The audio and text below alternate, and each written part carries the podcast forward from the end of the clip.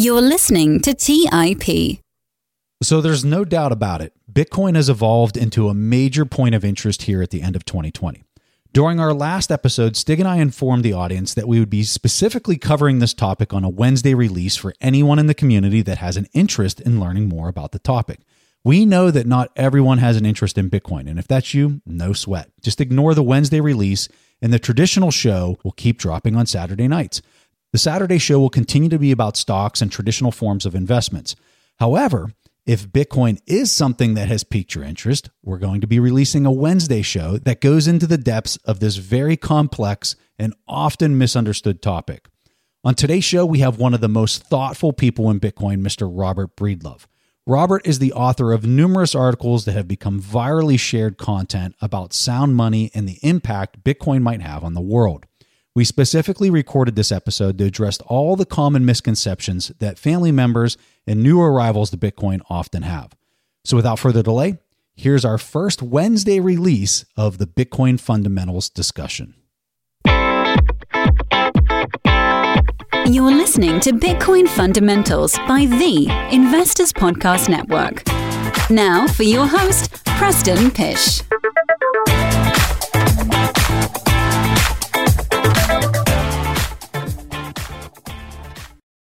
All right. So Robert, the thing that I want to just get into here at the start is really the essence of what we're talking about. And when we talk about the essence, we've got to cover the topic of what is money, because I don't think we can talk about any of this other stuff unless we first address that and come to kind of a common terminology, maybe a common understanding, maybe even let's challenge our given assumptions. So I'm kind of curious your thoughts on that. That's a great place to start, actually. It's commonly believed today that money is a government creation. Money, actually, it's an emergent phenomenon in any trading society or any marketplace. And you can think about it quite simply as just the most tradable thing. It's literally the most liquid asset in an economy is by definition money, right? And so the simple example here would be like even cigarettes in prisons, right? These little micro economies, that becomes the most tradable thing, that becomes money. So what we can say about money historically, and by the way, this question, I love that you asked this question first, because I think this is where people hit a stumbling block, because they think money is issued by the government. Things like Bitcoin are not issued by the government, so clearly the government's never going to allow it, it's never going to work. So I think this question, actually by asking it to yourself repeatedly and consistently, you go down the rabbit hole, right? What people describe as the Bitcoin rabbit hole, and you start to question the fundamental nature of a lot of the socioeconomic structures that hold us together. So I think it's a very important question for people to ask themselves. And from a first principle standpoint, what we know about money is that it's selected in the marketplace based on five critical properties. And a lot of people argue about these properties, say there's anywhere from 5 to 15. I've narrowed it down to 5. I think each of these have relevant subsets. So the first, money has to be divisible, durable, recognizable, portable, and scarce. These are the properties that people, market participants, naturally select for in money. So divisibility simply means that a money can transact at varying scales, meaning that you can subdivide and recombine the monetary medium at various scales, right? This is why we have coinage and things like bills that we've used historically. Durability means that the money will persist over time, so you know that it won't rot. So, for instance, fruit would be a pretty terrible form of money, right? It's not durable over time, whereas something like a monetary metal, like gold, is. It's highly durable over time. It's non-corrosive. You know you can park value in it and expect it to remain physically constant over time. Portability means you can move the money easily across space. And also a subset of this is actually securability. To be able to move a money across space, you actually need to be able to secure it easily as well. And then recognizability is the next property. Recognizability means you can verify the authenticity of a money or verify its veracity. You can tell that it's not being counterfeit. You can quickly assay its value, making sure that it is what the trading partner represents it to be. And finally, there's scarcity. And scarcity is a key property of money, which essentially means it's resistance to counterfeiting or supply inflation. Because with money, everyone that interacts with it has a direct financial incentive to increase its supply, right? If I can just print money, or if I can just discover a new gold mine, I have a huge incentive to pull it out of the ground or print the money and sell it into the marketplace. And what that effectively does is allows the person that can create the new supply, gives them a mechanism to confiscate value from all of those who use the monetary medium as a store of value or a medium of exchange. So historically, the free market zeroed in on the best tool or technology that best satisfied these five properties of money. And many things have been tried, right? We've used seashells, we've used salt, we've used cattle. Many monetary technologies have manifested in different markets throughout history. But the world zeroed in on monetary metals as money because they best satisfied those first four properties, right? Metals are more divisible, more durable, more recognizable, and more portable than other technologies. And of the metals, gold was the most scarce. Now we can quantify scarcity too. Another way to think about it is resistance to supply inflation, right? And there's a very popular metric in Bitcoin circles, also in precious metal circles, called the stock to flow ratio. We can think about this as the inverse of the inflation rate. So you're just taking one divided by the annual supply inflation. So for gold, for the past 50 years, its annual supply inflation has been just sub 2%. So if we say one divided by 2%, it's actually like 1.8%. So its stock to flow ratio comes in around 55 or 60. So of the monetary metals, gold exhibited the lowest and most reliable supply inflation rate, or said differently, the highest stock to flow ratio. And that's why markets coalesced around it as money, right? The free market naturally selected gold as money. Gold historically has been the truth of money, right? That's what market participants voluntarily adopted. Through entrepreneurial experimentation, countless trial and error, they determined that the best medium to store value in was gold. Yeah, and it's not like diamonds. Like now you can go out and you can lab create a diamond. This is an element that's literally on the periodic table with respect to gold. And you can kind of see how that just naturally occurred over time. Yeah, that's right. Like everyone knows today, it's almost ingrained in our knowledge that even in the way we talk about things, like it's, that restaurant's a gold mine. I don't know if you've ever heard that. We know gold is valuable, right? It's so deeply ingrained in our understanding of economics. I like to say it's a tool that's so old, we forgot why it was useful, right? Not many people, anyone can tell you gold is valuable. Very few people can name you the properties of money and tell you why it was selected on the market. Yeah. But I think comprehension of these properties of money, which are the first principles of why a market selects money, are quintessential to understanding fiat currency and Bitcoin. And when we fast forward a little bit, so gold's been used for 5,000 years as money. However, it did lack in three properties that are very important, which necessitated the introduction of gold-backed currencies in paper form. So firstly, gold has a very high value to weight, right? Because it was favored on the marketplace. It's very heavy, very hefty. So for those reasons, gold actually lacks in the divisibility property of money. Like to be able to execute day-to-day transactions, right? Say buy coffee in gold, you would need gold dust almost, right? Like you need very small, highly fractionated units of gold. So by taking gold and abstracting it into a paper currency or even into coins, we were able to more deeply subdivide gold and use it for day-to-day transactions.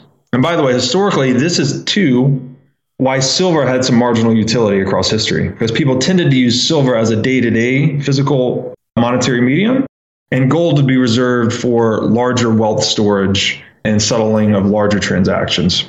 Secondly, gold suffered in the recognizability department, which meant that every time someone executed a trade, they would need to assay the value. They would actually have to test the value and authenticity of the gold at each trade, right? So this clearly was uneconomic. It took a lot of time. It took certain techniques. It just increased the transaction costs associated with gold. So pretty quickly, and these emerged first as private businesses, people figured out that you could centralize the custody of gold into a warehouse. You could have this warehouse basically provide a stamp, right, on this warehouse certificate that's redeemable for gold.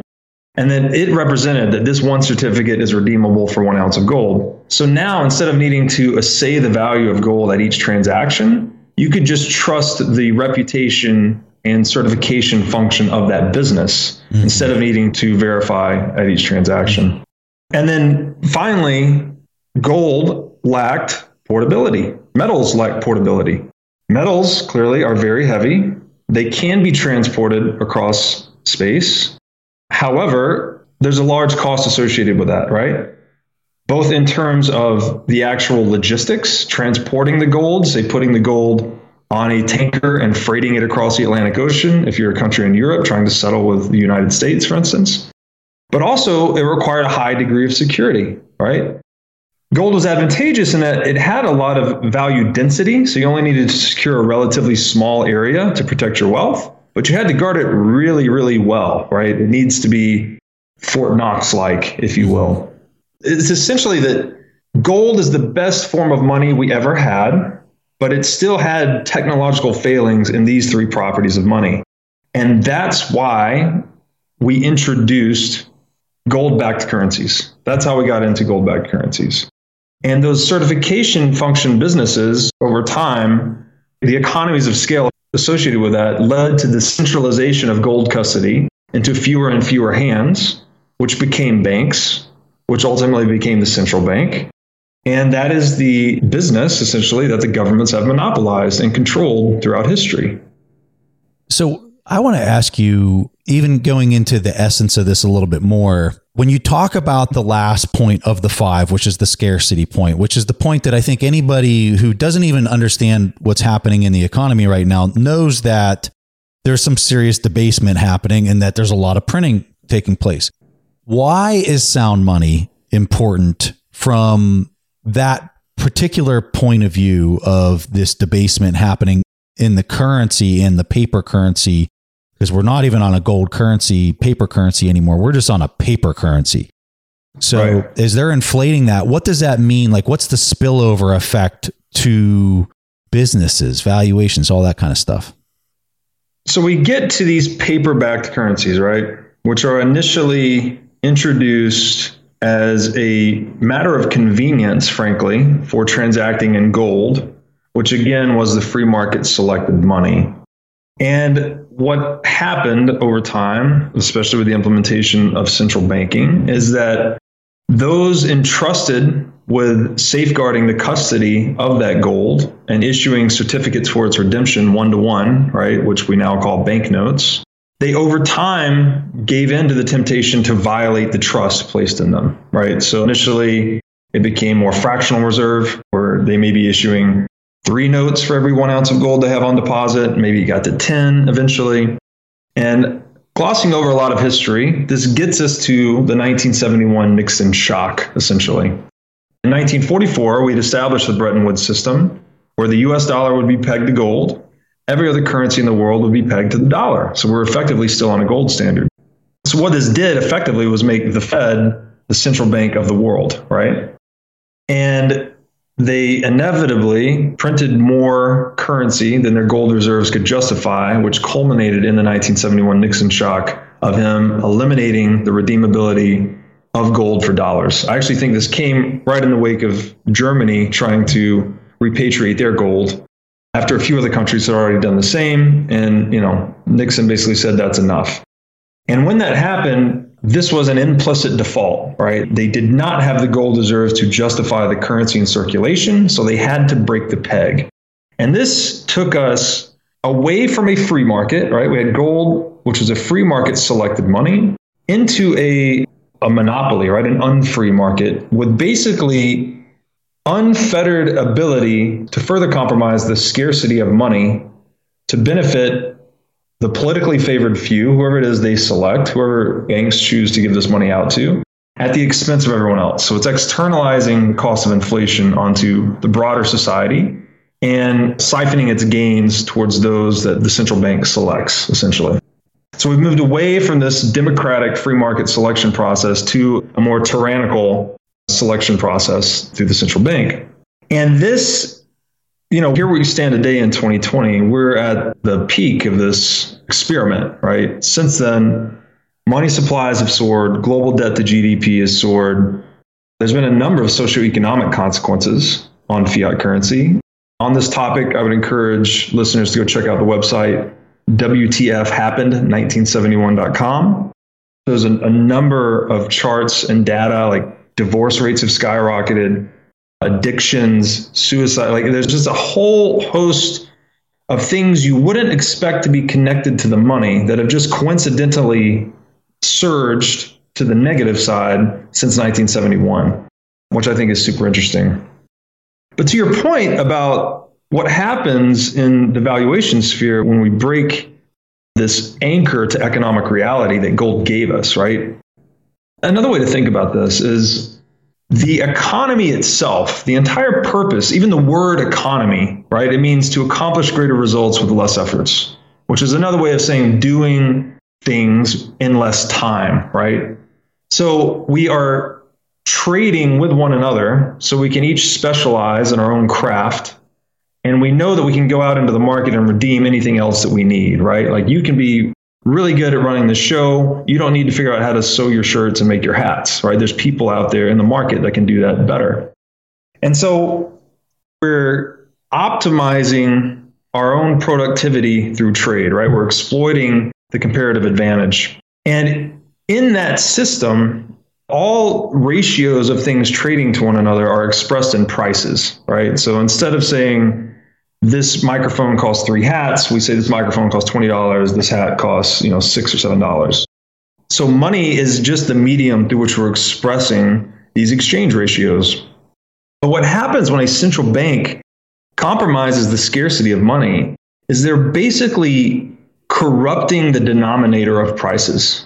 So they're corrupting the very system through which we communicate, which are prices, right? That is the incentive schema that guides human action in the marketplace, right? I don't need to know the reason the price of bananas went up, right? I just need to know that the price of bananas went up. I'm going to eat less, or I'm going to eat some other fruit.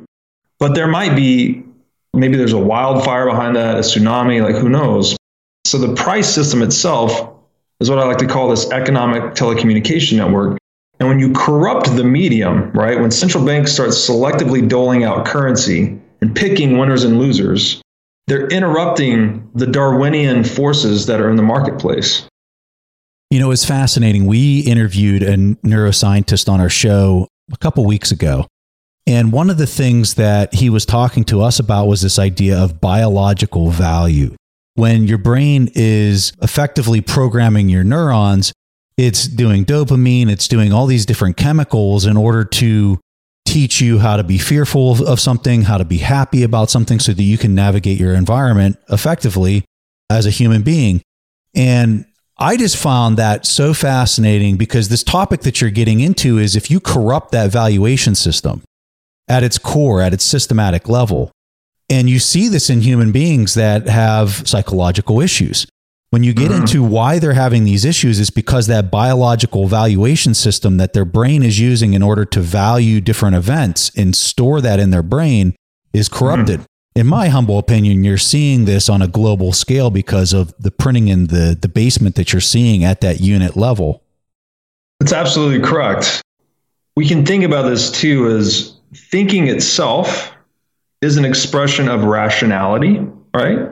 So we're mentally setting one thing against another. We're comparing two possible courses of events and selecting the better of the two. So it's all about comparison, right? And that's what the pricing system is. It's comparing things. It gives us an instrument to compare things. But instead of having to look at the entirety of the world and say how many hats does a microphone cost, we can compress all of this data down into a single number. So it economizes our ability to navigate the world, essentially. But when you break the constancy of the frame of reference or the unit of measurement, which is the money, right? So now when I see that the price of bananas increasing, I can't determine whether this is due to an actual event in the world. Was it, did a banana farm burn down, or did the supply of money just increase? So what it does is it introduces noise into this channel, right? So where the price signal is best conveyed in a money that has ideally zero unexpected supply change. That would be the perfect money, because that would be 0% noise of unexpected inflation and pure signal, right? Yeah. But when you start introducing supply manipulations, especially when a centralized body has total authority to manipulate the scarcity of money, you now can't tell what percentage of that price signal is noise and what percentage of it is signal. And this leads to capital misallocation, right? People start to overborrow. They start to implement projects that they can't feasibly finish. It shortens your time horizons and ability to be able to see into the future, to perform economic planning. And it leads to all these haywire economic consequences we've seen in the world lately, like negative oil prices, right? That was a big one. We've broken the ruler, right? You've broken the frame of reference through which economic actors perceive the world. It's Alice in Wonderland. It's crazy. Yeah. Let's take a quick break and hear from today's sponsors. Don't just ride the index, seek to outperform it with Fidelity Active ETFs. Learn more at fidelity.com/active ETFs. Before investing in any exchange-traded fund, you should consider its investment objectives, risks, charges, and expenses. Contact Fidelity for a prospectus, an offering circular, or if available, a summary prospectus containing this information. Read it carefully. While active ETFs offer the potential to outperform an index, these products may more significantly trail an index as compared with passive ETFs. Fidelity Brokerage Services, LLC, member NYSE, SIPC. Our friends at Corient provide wealth management services centered around you. Corient's goal is to exceed your expectations and simplify your life. Corient has been helping high achievers just like you enjoy their lives more fully, preserve their wealth, and provide for the people, causes, and communities they care about. They're one of the largest integrated, fee-only U.S. registered investment advisors, and Corient has deeply experienced teams in 23 strategic locations. They have extensive knowledge spanning the full spectrum of planning, investing, lending, and money management disciplines. The teams at Corient put the collective power of their expertise into building you the custom wealth, investment, and family office solutions that can help you reach your holistic financial goals, no matter how complex they may be. Real wealth requires real solutions. For more information, speak with an advisor today at corient.com. That's spelled corient.com. That's corient.com. When Rainn Wilson had a great idea, he turned to AT&T Business. They assured him no matter how out there his idea may be, they had his back. So he came up with this, a talking pillow designed to put you to sleep, backed by a reliable network and the only network with built-in security controls. And thus, Sleep with Rainn was a hit. Take your business to the next level at business.att.com. That's business.att.com. All right, back to the show. So, let's go to the really kind of the essence of the big question. What problem does Bitcoin intend to solve? That is a great question. And I wish there was just one answer that was super simple. You're right. There isn't one answer. My job would be a lot easier then, but we could start with where we're leading off here is inflation, right? For the first time in history, right, the best money we had historically was gold because it had the lowest and most predictable inflation rate, right? So you sub 2% per year. People could reliably store their wealth in that medium, and they knew with fairly good certainty, barring any technological breakthrough or someone mining an asteroid, that supply is only going to increase about 2% per year. So you knew you're only going to give up, you're going to be diluted 2% a year as a gold holder, essentially. Yeah. So with Bitcoin, for the first time in history, we have a money supply that's perfectly predictable. and universally transparent. Everyone can see where it is today and where it's going into the future. That money supply started at zero in 2009 with the mining of the Genesis block by Satoshi. And it goes straight out to just under 21 million in the year 2140, right? So we have a money that has zero unexpected inflation. All of the inflation in Bitcoin is perfectly predictable. So any price signal that it conveys, as we were just talking about, would be 100% signal and 0% noise. So Bitcoin is the first money in history that has a 0% terminal inflation rate. So what I mean by that is that there is no unexpected inflation in Bitcoin whatsoever, right? We can see the algorithmically enforced money supply. And this, you know, by solving inflation, this is at the heart of many of the problems in the world, I would argue. People have been indoctrinated into believing that inflation is necessary for a healthy economy. I would argue that even the term itself is a bit of a euphemism, right? It sounds good, inflation. My house is more valuable. My equities are more expensive. My wages are going up. Like if you only think one order deep, then inflation sounds wonderful, right? Everything is nominally more valuable every year. But what is in fact happening is that by increasing the supply of money, not only are you disturbing the price signals, but you're also confiscating value away from those relying on the currency as a store of value and reallocating it to those that receive the new money first or that own assets, right? That own real estate or own financial assets. So it is, in that sense, it's a pyramid scheme. That's what fiat currency is. It's the anti-Robin Hood, right? It's stealing from the poor and giving to the rich.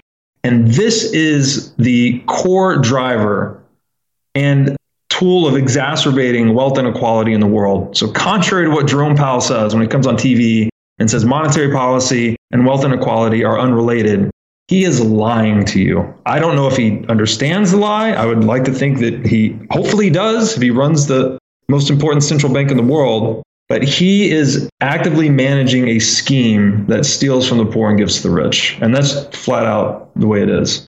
So Bitcoin, in that sense, by being the first money with a 0% terminal inflation rate, the first thing it's intended to solve is inflation. It's intended to break this monopoly on money and restore the world to a free market paradigm.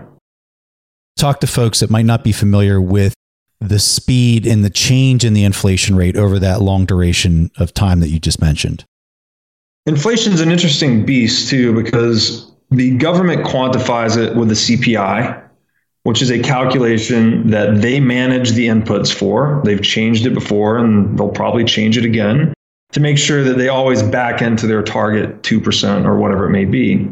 But an easy way that I like to think about inflation, the most accurate way, is in rate of change terms.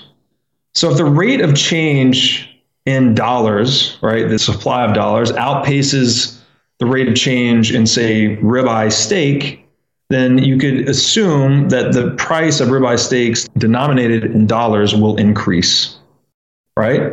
Now, if the rate of change in dollars doesn't outpace, say, the rate of production of television sets, we're getting much more technologically sophisticated, productivity is increasing very rapidly in the hardware or software space. Those supplies tend to outstrip money supply growth. So we see a lot of deflation in prices in the technology sphere. So it's all about the relative change, you know, holding demand constant. Clearly, demand fluctuates and changes all this. It's all about the relative rates of change between the money supply and the item that you're measuring the inflation for, right?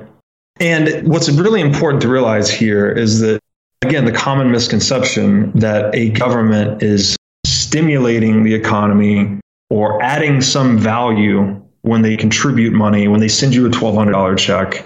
There is a stimulative effect, but like a drug, like a stimulant, it has a longer-term negative consequence. So again, they're stealing value from the most economically vulnerable among us, the poor, people living on fixed income, pensioners. They're confiscating value from those relying on the store value function of the fiat currency and reallocating it arbitrarily, frankly, as they see fit. And this is widening the wealth gap, right? That's what inflation does. It's creating and exacerbating the wealth disparity over time. And that's probably the most important thing that Bitcoin purports to solve. And it's a death of 1,000 paper cuts. So it's not like you're going to necessarily see it. I mean, you can just look at what's happened in the past year, roughly $6 to $7 trillion printed. It increased the base money by 20% just in the March event here in 2020. And it's still, right, I don't think for a lot of market participants was real obvious in their day-to-day interactions that their buying power was debased by that much. It takes time, right? It's not an instantaneous thing. And to layer onto that, there was a much higher demand to hold currency in the wake of this crisis. Money is an insurance policy on the uncertainty of the future. So as uncertainty increases, the demand to hold money also increases. And, you know, central banks historically have printed into that false confidence, right? That's what we saw in Weimar Germany. People were hoarding cash because they didn't know what was going to happen. The bank just kept printing into that supply constraint, and eventually it hyperinflated. I think another reason that it's a little tricky to feel like we're saying it's a death by 1,000 paper cuts. So one of these liquidity shocks happened like we had in March, and you had credit that blew up. You had not necessarily the monetary units, the base units that were removed. It was the credit that was removed. And then the central bank stepped in, printed, and added monetary baseline units into the system to swap that credit, swap the credit that just blew up and became impaired. They swapped it back into the system. But where the inflation starts to materialize itself is whenever lending on top of all those new base units were added is when the inflation impacts start to manifest themselves. And so there's this delay that happens in that process of it being realized into the economy. Yeah, they're essentially monetizing debt by performing that swap. And then by injecting this new money into the system, the money multiplier then goes into effect, right? Yeah. Each one of these dollars becomes leveraged 10, 50, 100 times. And yet that's true. The money supply is not just dollars. It's dollars plus debt or credit. That's important to realize. Would there be any other problems that you see that Bitcoin intends to solve beyond what we just talked about? Absolutely. Another one that's really important, and I think will be increasingly important as we move in further into the 21st century, is censorship. Now, people commonly think that this is just bad people buying drugs or doing whatever illicit transaction, but it's quite the opposite. We see it in Hong Kong recently, where there's protesters trying to get funding and the local banks will shut down the protesters, right? It's people expressing their freedom of speech are being defunded by the local government monopoly on money. And another way to think about this is, so when I hold physical gold, I have a 100% pure asset, right? There's no liability associated with that asset. It's a bearer asset. Anyone that holds it is presumed to be its rightful owner, and they have full equity in that bar of gold. Dollars and all fiat currencies, you cannot have a pure equity interest in a dollar, right? There's always the associated liability. So it's an impaired asset. These liabilities are realized in the form of currency deauthorization, like when they deauthorized the 500 rupee banknote in India, just overnight turned it off, right? As a monopolist is prone to do. These counterparty risks are realized in inflation, where they're confiscating the value of it continuously. And it can also just be done in outright account closures, right? You can shut down accounts, confiscate money, all of these things. So this inhibits the functioning of the free market. All of these represent impediments to trade. When we create blockages to trade, we're actually suppressing wealth creation. We're suppressing innovation. We're suppressing the proper allocation of capital in the free market, which gets us into another thing Bitcoin purports to solve, which are legal monopolies, right? We know from Economics 101 that monopolies are bad, right? They optimize profit for the producer at the expense of all market participants. And in the sphere of money, this is the Fed and all of the central banks have an exclusive right to counterfeit the currency, right? They can produce that money at near zero cost, spend it when it's at maximal value, and externalize all of the consequences of that onto those that are forced to use the money. So Bitcoin, by out-competing these legal monopolies, it's actually returning the world to a freer state where innovation tends to flourish, trade restrictions are lifted, wealth creation is improved.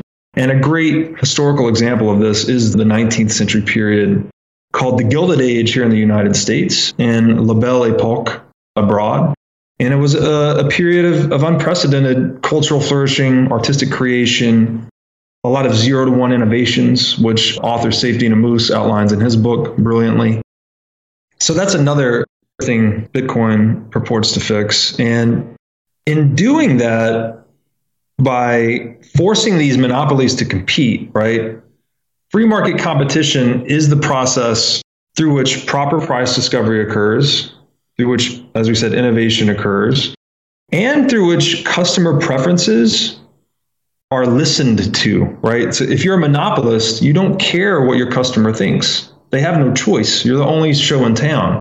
And so you could think of the rough example I like to give is thinking about your customer service experience at the DMV versus your customer service experience at Amazon, right? This is a monopoly, the DMV versus Amazon. It's a free market. It's become a natural monopoly over time, but it's not a legal monopoly. No, Jeff Bezos didn't have a license to monopolize digital distribution channels, right? So by defunding this mechanism, Bitcoin defunding this mechanism through which governments confiscate wealth, it actually forces governments so they become more accountable to the preferences of their customers. Over time, we would expect tax rates, which are today non-consensual, right? You just get a tax rate handed to you in your country. You pay 40%. This is what you get. There's no negotiation. We would expect these rates to become more consensual, more negotiable over time as jurisdictions start to compete for your citizenship. This introduces jurisdictional arbitrage. People are doing this already, optimizing for what's called multi-flag theory. So people will actually get citizenship in 2 to 5 places. They'll rotate their physical presence such that they can optimize their tax exposure in any one of them. If things get dicey in one jurisdiction, you've got options. So Bitcoin, I think, is contributing to all of that. And in the longer scale time frame, as we talked about earlier before the show, I see this sovereign individual thesis starting to play out, where governments, by losing their monopoly on money, will start to become smaller, right? There's just no way to continue funding these ineffective bureaucracies that are unaccountable to their own P&L, right? I think in Lebanon, Safety makes the example that there's still a train authority in Lebanon, but there hasn't been a railroad track in Lebanon for like 30 years or something. Like, that's what a bureaucracy is. Who was it that said that there's nothing more permanent than a temporary government measure or something to that effect? They're not free market participants, so they're not accountable to their P&L, so they just fester into these ineffective organizations. So Bitcoin, by forcing governments to compete, will flatten bureaucratic hierarchies, which just passes value back to market participants.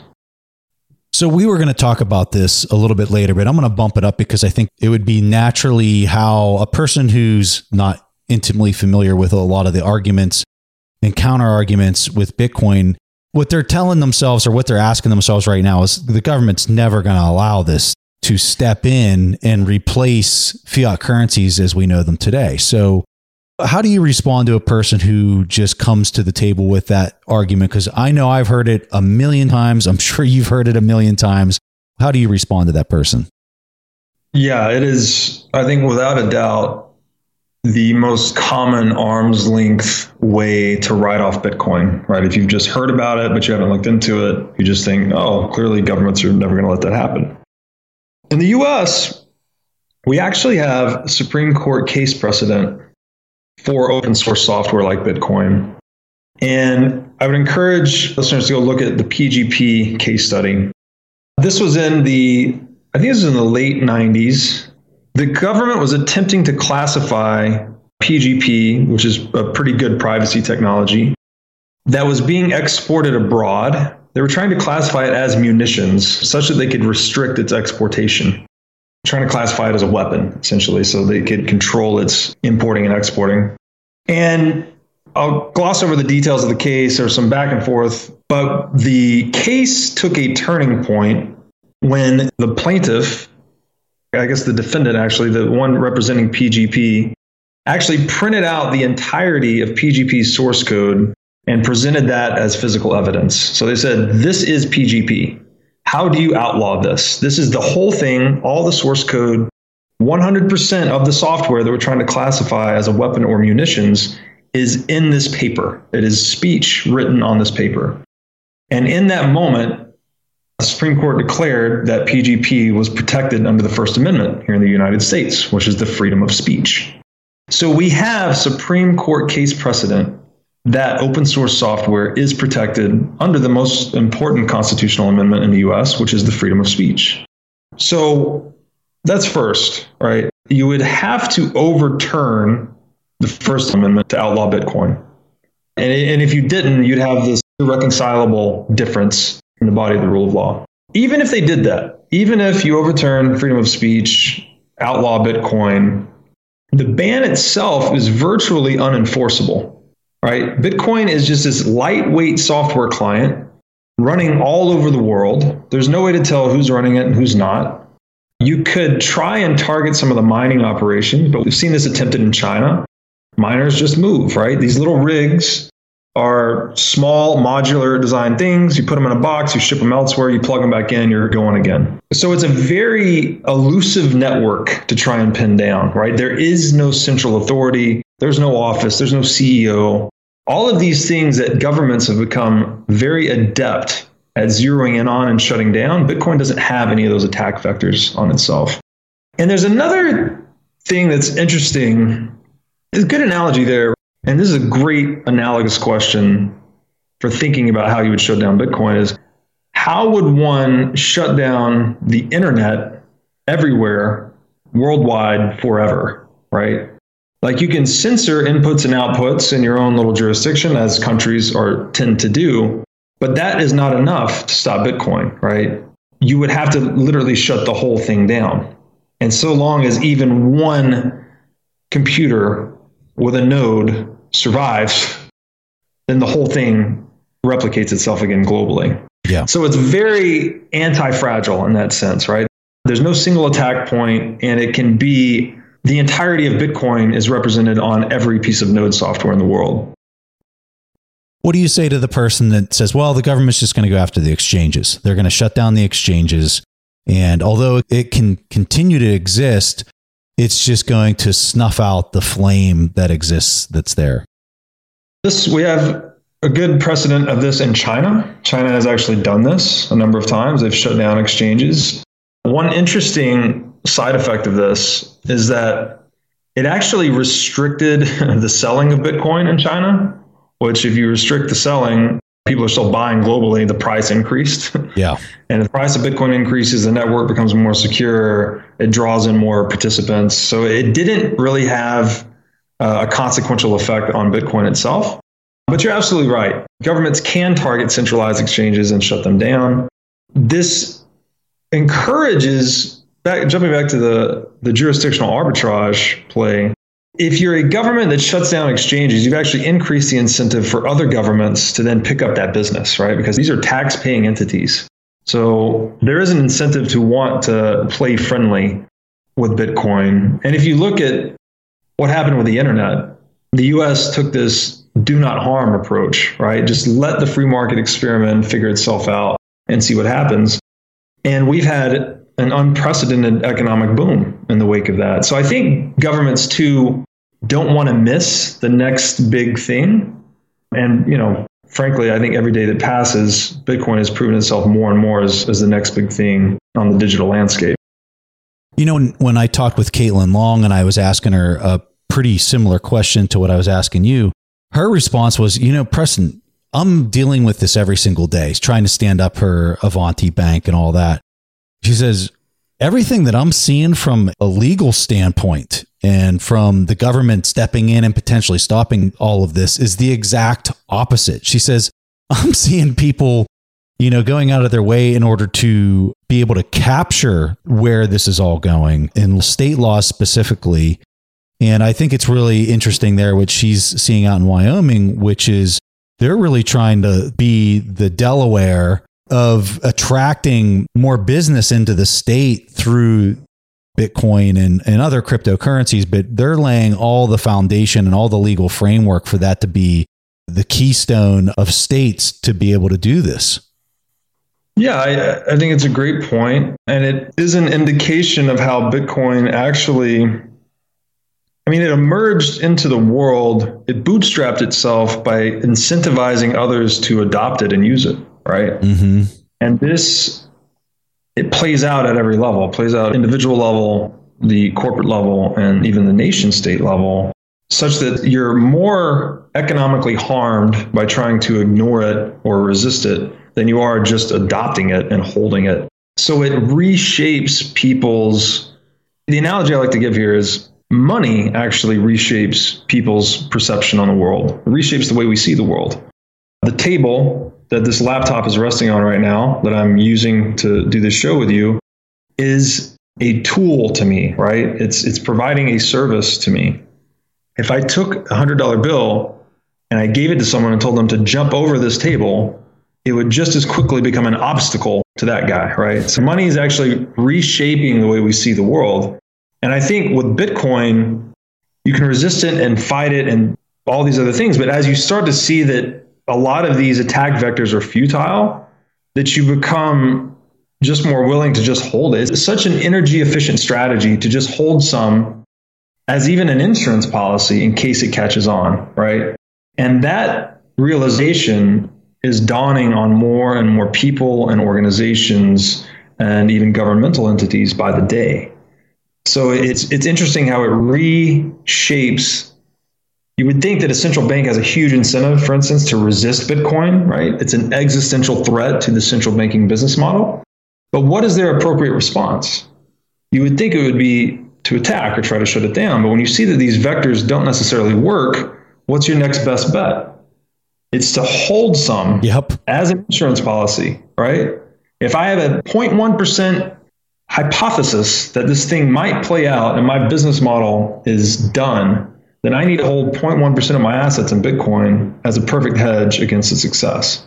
It's the same as a company that has a competitor that's just kicking their butt. And so then they just start buying some of their publicly traded shares and stacking them on their own balance sheet. I mean, if I can't beat them, I got to join them or start to own them somehow.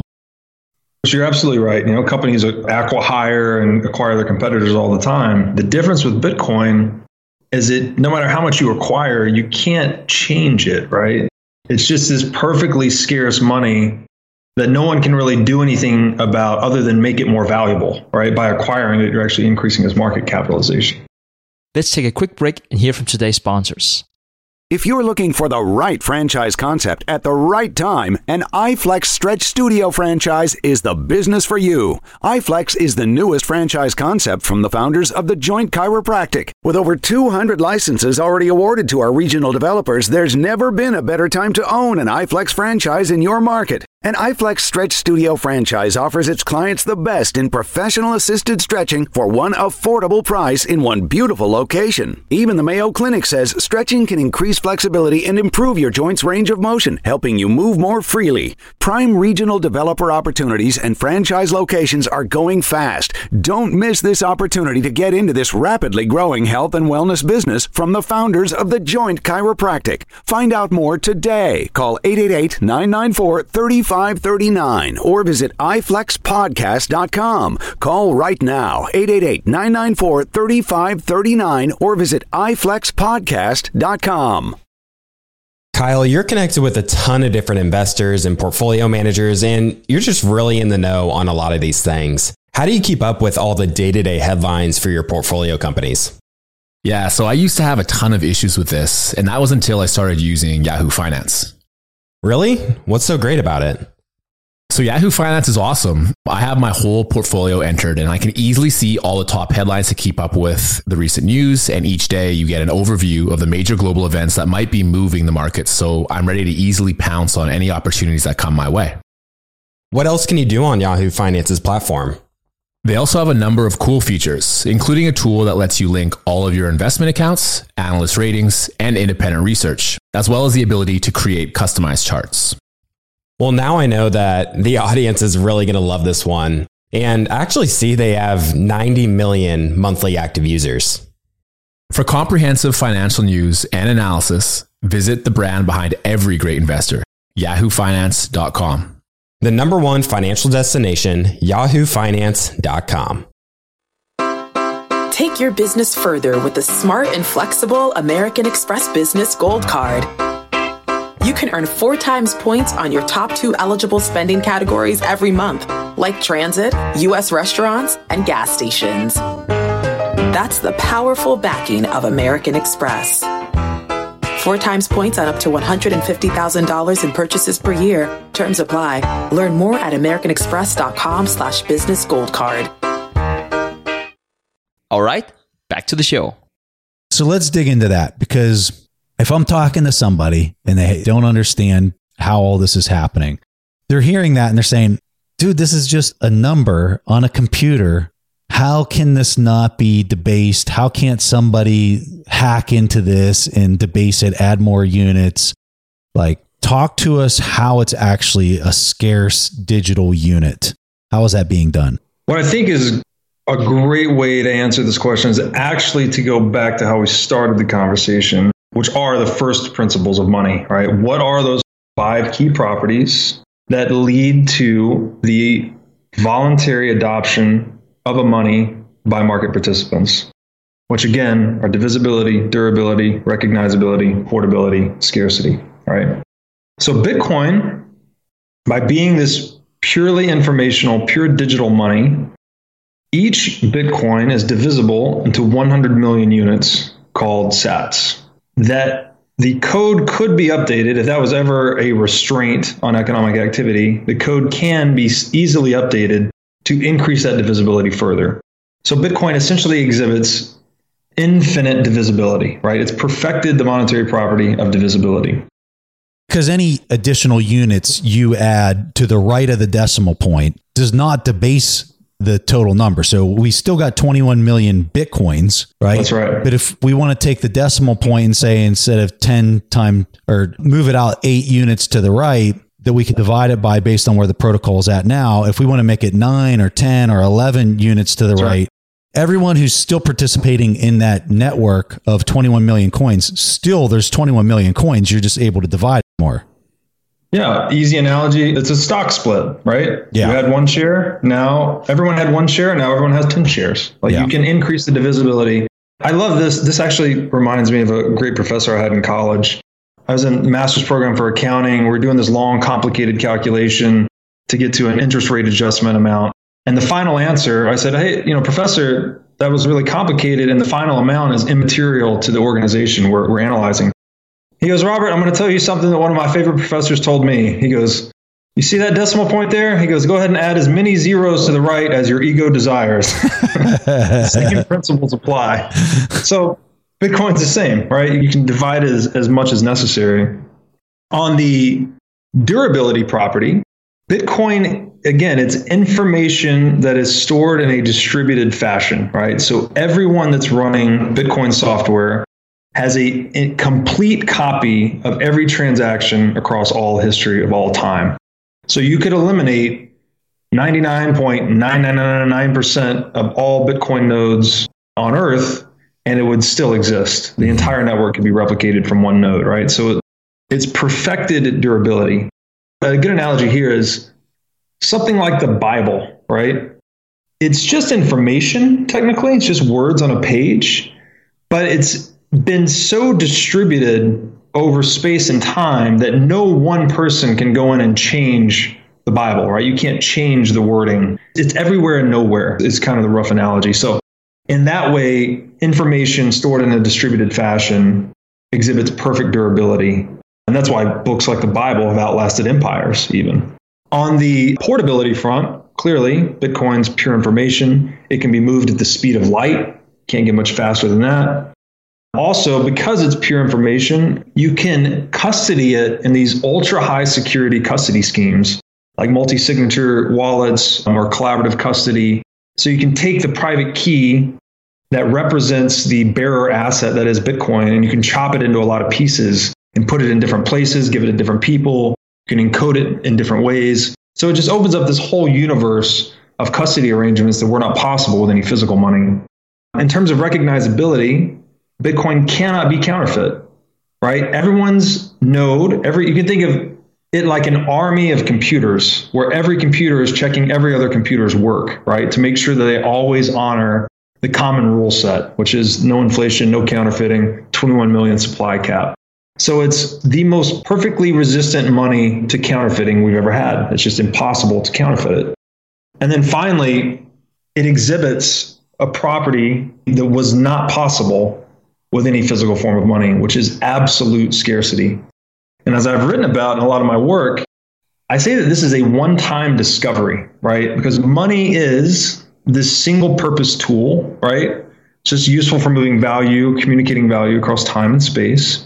And the market tends to zero in on the one with the highest liquidity, right? That's what we saw with gold, right? The entire globe settled on gold as the best monetary technology because it had the highest degree of scarcity of the monetary metals. So for the same economic reasons we only had one analog gold, it's very likely that the market will zero in on only one digital gold, which is a race that Bitcoin has already run. And by being digital, it enables the property of absolute scarcity because anything physical in the world is just a product of our time necessary to produce it, right?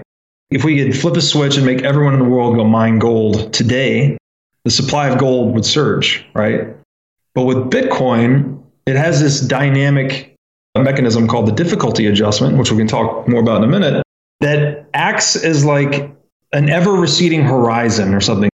The more capital and operational expenditure, because it's not people mining Bitcoin, it's actually computers. The more energy and expenditure directed towards Bitcoin mining, the harder it becomes to mine, such that it adheres perfectly to that fixed and diminishing supply schedule we laid out earlier. Started at zero, goes to 21 million in the year 2140. And all of this is maintained by the mining network, right, which is contributing that energy, trying to solve that math problem. So they're racing to solve the next block, essentially, which is just solving a math problem to close a block of transactions and receive a reward of Bitcoin. So it's kind of like this global lottery system where everyone's entrance fee is going to securing the monetary network itself, is a way to think about it. And for those reasons, the rules are unbreakable, right? Another example I like is anyone can fork Bitcoin, start their own network, start their own coin. You and I can start Preston Coin in 15 minutes, no problem. The problem is, how do you get the social layer to adopt Bitcoin, right? We can fork the protocol, but how do we fork the community that's on top of it? And that's where it's very difficult. There's a lot of cost involved. So the analogy I like is you can fork the game of chess, right, and change the rules, but nobody's going to play with you. Right? These are the rules. This is how chess is played. Any changes to those rules wouldn't really benefit anyone. So it's a shelling point, right? A game theoretic focus point that's already been established. Really hard to break. You know, I think Nick Carter has an incredible piece on why hire Bitcoin over the other coins that, I mean, Bitcoin's been forked. There's everyone coming up with these different protocols and different coins associated with these different protocols. And for somebody who would be entering this space for the very first time, they would be saying, well, how do we know that it's going to continue to be treated as the best form of chess when there's so many different coins that are out there? And we'll put something into the show notes with Nick Carter's article. Do you know which one I'm referencing about? Is the one about settlement assurances? Yes, exactly. Yeah. Talk to us about that. Love that piece. Nick is a great writer. If you're new to Bitcoin, read everything he's written. He's just a genius. So that expenditure by the mining network, it represents the security budget of Bitcoin, right? And settlement assurances means that the point of Nick's piece, if I'm saying it correctly, is that every block of transactions is allocated an amount of that security budget. So that when you know that there have been, say, 6 blocks since your Bitcoin transaction, it is so deeply buried under all of this expenditure of energy that it's impossible to unwind the chain. Whereas any lower currency would take hundreds or even thousands of blocks to get the same level of security. So Bitcoin's giving you this assurance of settlement finality in the lowest amount of time by allocating the maximum amount of energy per block compared to any other currency out there. And again, is another way of saying that the market's going to zero in on one money.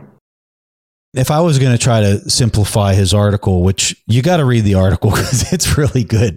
If I was going to send you $100 million, I'm going to want to do that on the Bitcoin blockchain opposed to Litecoin or one of these other protocols that are centralized, right? That whole discussion is super important for people that might not understand it. But for me to be able to send that to you and have assurance that you received it and are satisfied with the security of receiving it, that somebody can't undo it or I can't undo what I sent you. Bitcoin provides the most assurance, the fastest settlement for the size of that transaction that we just conducted. Of course, somebody could fork Bitcoin and increase the security. They could do that. But now they're so far behind the network effect that's happened and how decentralized Bitcoin is at this point that many in the industry suspect that that can't even be achieved now because you're so far behind the power curve of trying to fork that and try to make it even more secure if somebody would even try to do that. That's right. And you can fork Bitcoin with ostensibly more secure mechanisms, but you can't fork the mining network, right?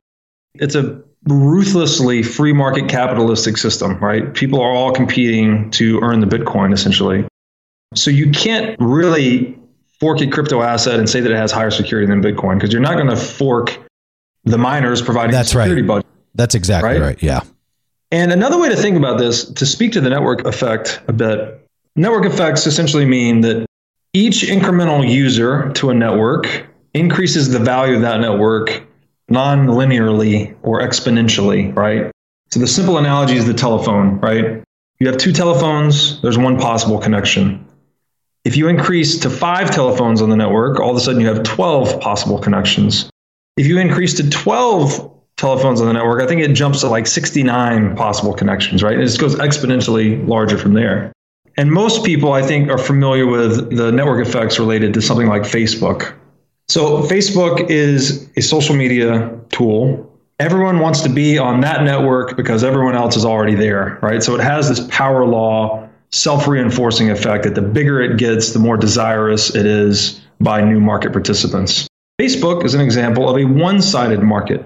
There is only the user, right? There's only one type of user. We can look at something like eBay or Craigslist, which exhibits a similar property, but its network effects are two-sided, right? So you have buyers and sellers.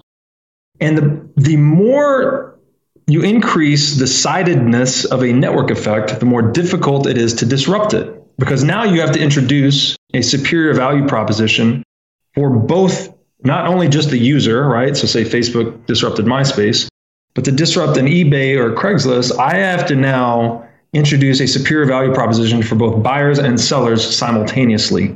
If I'm unable to do that, I'm unable to crack their network effect. And I would say that Craigslist is a pretty good example of this, right? They have a stronger monopoly position by having buyers and sellers locked up. And that's why you see their website has kind of limited innovation, right? It just hasn't needed to do a lot because they have this naturally monopolistic lock via the network effect. When we look at Bitcoin through that lens, Bitcoin has a four-sided network effect. We have people holding Bitcoin, right? People wanting to buy and sell Bitcoin, people accepting it in trade and looking to spend it. We have the mining network, and we have the developer mindshare. So where are people going to spend their time and energy creating tools, wallets, ecosystem for? So Bitcoin has this, a double the sidedness of, say, a Craigslist or eBay network effect that insulates it from disruption in a way that we've never seen before. Robert, I'm kind of curious. You have a lot of people that just look at the internet. They look at their Target account was just hacked, or you name it, bank account. It was in the news that Citi or whoever was just hacked. And I think for the common person, they hear that kind of stuff, and it almost seems like that's just part of doing business online, is that you have this risk of hacks. And I can see how, especially with like my parents, for example, they'd look at this and they would say, Bitcoin, like, how is it not going to be hacked like everything else? Or how is a hacker not going to bring down the network? Well, how would you respond to that? Or is there a source that somebody could read more so that they could become more comfortable with that risk not necessarily being there? Yeah, Nick Szabo, I think, sums this up really nicely when he says that trusted third parties are security holes, right? The problem with these hacks is that we have entrusted a single party with a single security schema, a single wall, if you will, to penetrate. And then once you penetrate that wall, you've got access to whatever that entity is safeguarding, whether that be your data, credit card information, identity, whatever it may be. Bitcoin is antithetical to that. It's a decentralized security network, right? The reason Bitcoin is unhackable, and by the way, the network today, this is in Bitcoin still in its infancy, is already the most powerful computing network in human history. There's never been anything even close, right? It's storing well over $200 billion in market capitalization. It's had almost perfect uptime for the past 12 years of its life. The incentive to breach a Target and get their customer data, right? Maybe there's a few $1 million to go and sell that data on the dark web. So the honeypot itself is relatively small, just a few $1 million. Bitcoin is this perpetual honeypot, right? That's inviting hackers to try and come and crack it. The prize is over $200 billion if you could hack Bitcoin. And no one's been able to do it. No one's can come close. And the beautiful thing about it, too, is that you can think of Bitcoin core software as this super simplistic piece of code, right? It doesn't have a lot of features, which is why the development community is very conservative. They don't add a lot of features. It's not trying to be faster, cooler, better. Like, it's just trying to optimize for preserving the supply cap, to preserve the absolute scarcity of 21 million. And by being relatively featureless, there's not much attack surface by which attackers can come in and try to exploit the code, right? Bitcoin is this super simple, pared down code that everyone can see worldwide. It's trying to hack mathematics or something, right? No one's going to hack our Hindu-Arabic numeral system and add a number between 11 and 12, right? Because we're all looking at it, all of us would reject the change. Bitcoin's similar. Well, and I think it's also a key point that you're talking about something that's a protocol that everyone's choosing to participate on. All the nodes are choosing to participate this version of the code, where when we're talking about hacks of like Target, you're talking about an application that's riding on top of the internet protocol. So right. We're talking about a protocol. We're not talking about an application or something that needs a password to be logged into, that application to be running on top of a protocol. We're talking about that fundamental protocol layer that's decentralized across all these participants that are choosing to run that particular version. That's absolutely right. And what listeners are probably most familiar with in the protocol space are things like HTTP, TCP/IP. The internet itself is built in layers of these protocols, right? So there's the transport layer, the link layer, the data layer, building all the way up to the application layer on which these centralized entities run. And the protocols themselves, once they've been favored, right, they're kind of like the foundational elements on which everything else is built. So the market tends to zero in on one, and that one protocol becomes super ossified. Means it becomes very unchangeable. Like, it becomes very resistant to disruption because that's just the language everyone uses. Well, it's just like the HTML language. Anybody who's wrote HTML code to program a website, well, it's not the most user-friendly code to program a website in. Well, now they've got PHP that you can use like a WordPress login that's really easy. User interface is simple. You go in there. But to get rid of that HTML, they couldn't do it because there was a network effect in place. The whole world had used it for literally years, and stepping away from that being the core language that was used was next to near impossible at the foundational level of populating a web page into your web browser.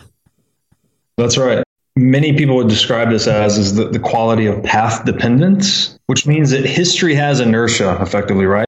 Things that have already happened, they're very hard to change course kind of once they become ossified or they develop a trajectory, which HTML is a great example of. And again, if we're looking at the internet as layers of these path-dependent protocols, you know, HTTP, TCP, IP, we can actually look at Bitcoin as being the latest layer of the internet.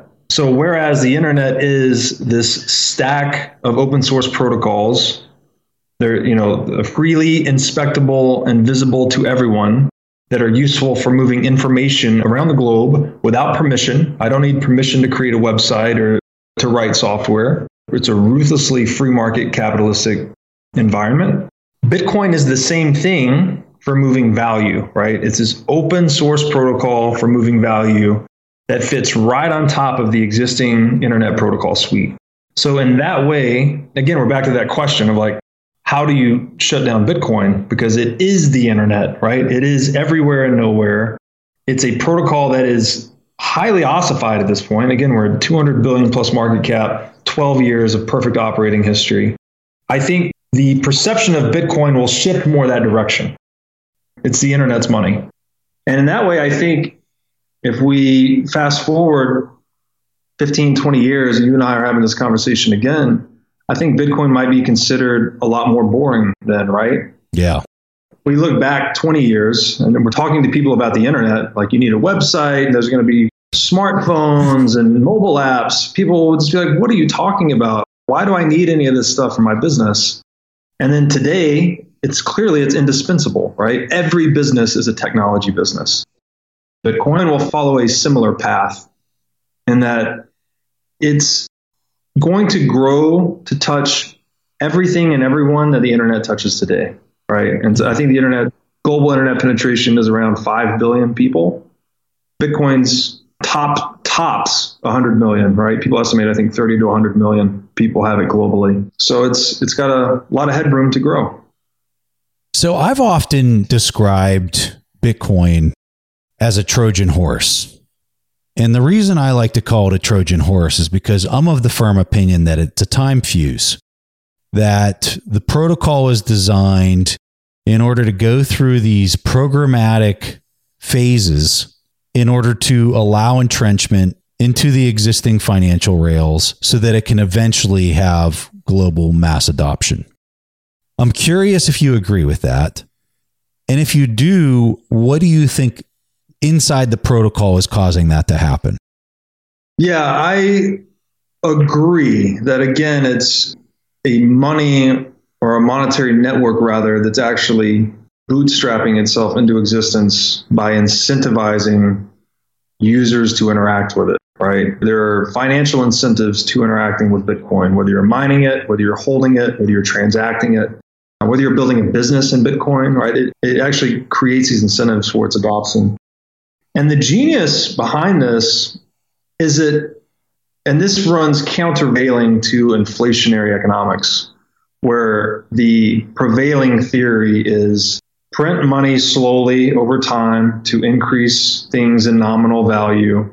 And then when there is an economic shock of any sort or any contraction, we'll actually create even more currency, right, and issue it out selectively to try and stimulate the economy or support ailing businesses, right? Bitcoin takes an opposite tact, and it embodies the principles that caused gold to be selected on the free market.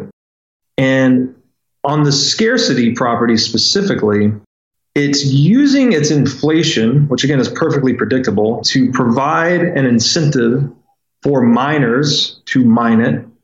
And that energy that miners are contributing to the network is translated into security of the network. So the more expensive Bitcoin becomes, the harder it is to try and manipulate, right? Its price and security are positively correlated.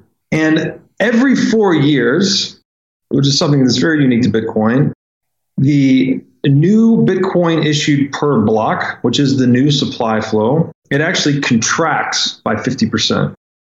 So what it's doing is playing this economic game where every 4 years, there's a demand line, and a supply line that set the price for any asset, that includes money. Every 4 years, it actually contracts the supply, the newly issued supply, by 50%, right? So it's an exponential decay function for money supply growth.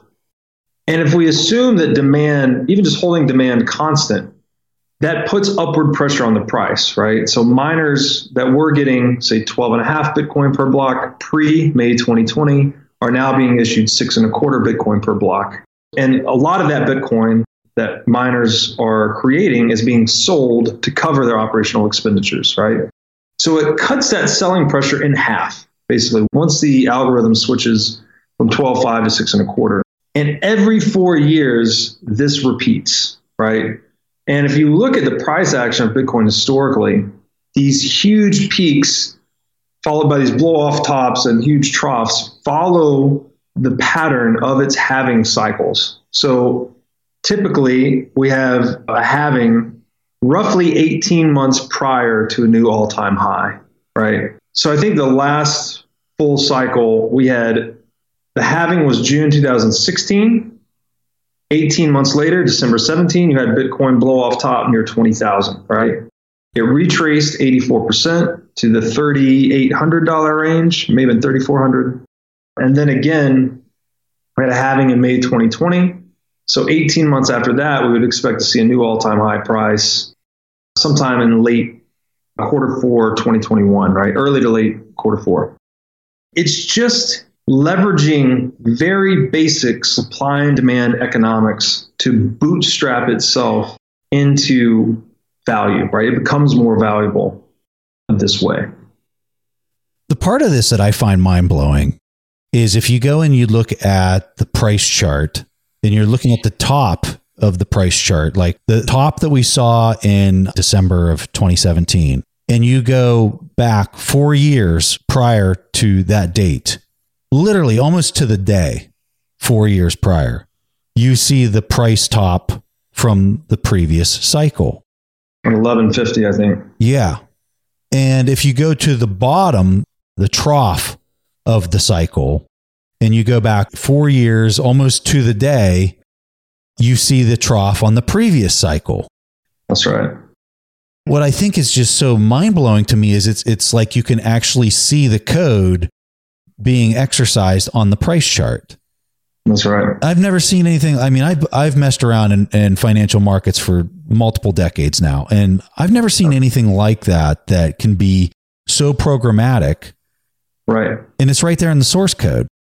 That's right. It's perfect information, right? To draw another analogy from chess, we can see all of the players and all of the spaces on the board, right? So we have perfect information as to what can happen in that game. But the possibilities still are endless, right, in a chess game. And it's, again, where the Keynesian or central bank approach is to add liquidity, to apply quantitative easing into markets. Bitcoin is taking the exact opposite tack. And we could call these halvings actually quantitative tightening, right? It's restricting the new supply flow of money, which increases its price, which draws in more market participants, which makes the network more secure, which increases the profitability of mining, which draws in more miners, which makes the network even more secure, increases its demand as a store of value. And the cycle, it's a virtuous feedback loop that no one's figured out how to disrupt yet. And that's why Bitcoiners are just so incredibly bullish, right? Not only is it programmatic, but it's programmatic for the rest of history for Bitcoin, right? We know every 4 years, the algorithm will cause this difficulty adjustment. And if the adherence to the price pattern holds, then the incentive to front run this thing becomes enormous. I've heard really superficial arguments of people say, well, if this thing just keeps going up, then you're telling me that it's going to be $10 million a Bitcoin? Like, how could that possibly be a viable candidate to be used in the economy? And you know, and I know that this is about the breakdown and the failure of fiat and this becoming the replacement, because at a certain point, if you go back to Germany in the 1920s and you talk about the paper mark, well, yeah, you had $100 trillion paper marks to be equal to 1 ounce of gold or whatever the crazy number ended up being. At a certain point, that measuring stick of that fiat currency that's in circulation breaks down and it holds no meaning at all. Because if you have an infinite supply of a fiat currency, the value of that infinite supply is zero. That's absolutely right.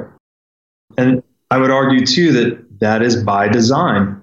Fiat currencies self-annihilate over time by design, right? Again, it's this mechanism for creating wealth inequality selectively. There's no equitable economic benefit to printing money whatsoever, right? It is only beneficial to those that can do it, that can monopolize its production. I would also argue that when decision makers decide to start using a fiat currency, it's, and correct me if you disagree with this, but it's because there's a short-term interest that has to be served at the expense of the long-term interest. 100%. Yeah. They're trying to paper over bad decision-making, right? Yeah. They have holes in their P&L that any free market participant would be forced to deal with the consequences for. They'd be held accountable to their own actions. Fiat currency gives government an ability to confiscate from the rest of us to paper over their past mistakes. Yeah. And that's what creates this bureaucratic bloat we see in the world. So the question becomes, with fiat currency designed to self-annihilate, right? And this is not hyperbole. A quick study of history. Every fiat currency throughout history has failed, right? The two exceptions are the US dollar and the British pound, just because those are the ones operating right now. Every other fiat currency throughout history has failed. The question becomes, what's next? What replaces the US dollar as the preeminent world reserve currency, right? Do we go back to gold? Is there another superpower? Is China going to take the throne? Or is there the possibility that, like the free market we saw historically, zeroing in on this neutral apolitical settlement layer called gold, is there the possibility that this new technology that has perfected all of the properties we know of money, it's perfected divisibility, durability, recognizability, portability, and scarcity, we know the governments, there's no conceivable way that they can shut it down. There's a huge incentive for them to adopt it and front run it. Is there the possibility that the world will shift back to its free market roots and adopt digital gold as the base money for a global digital non-state economy? That's the bet on Bitcoin. So we're talking about the Trojan horse and how it's programmatically designed for the number to keep going up until it eventually takes over the settlement layer.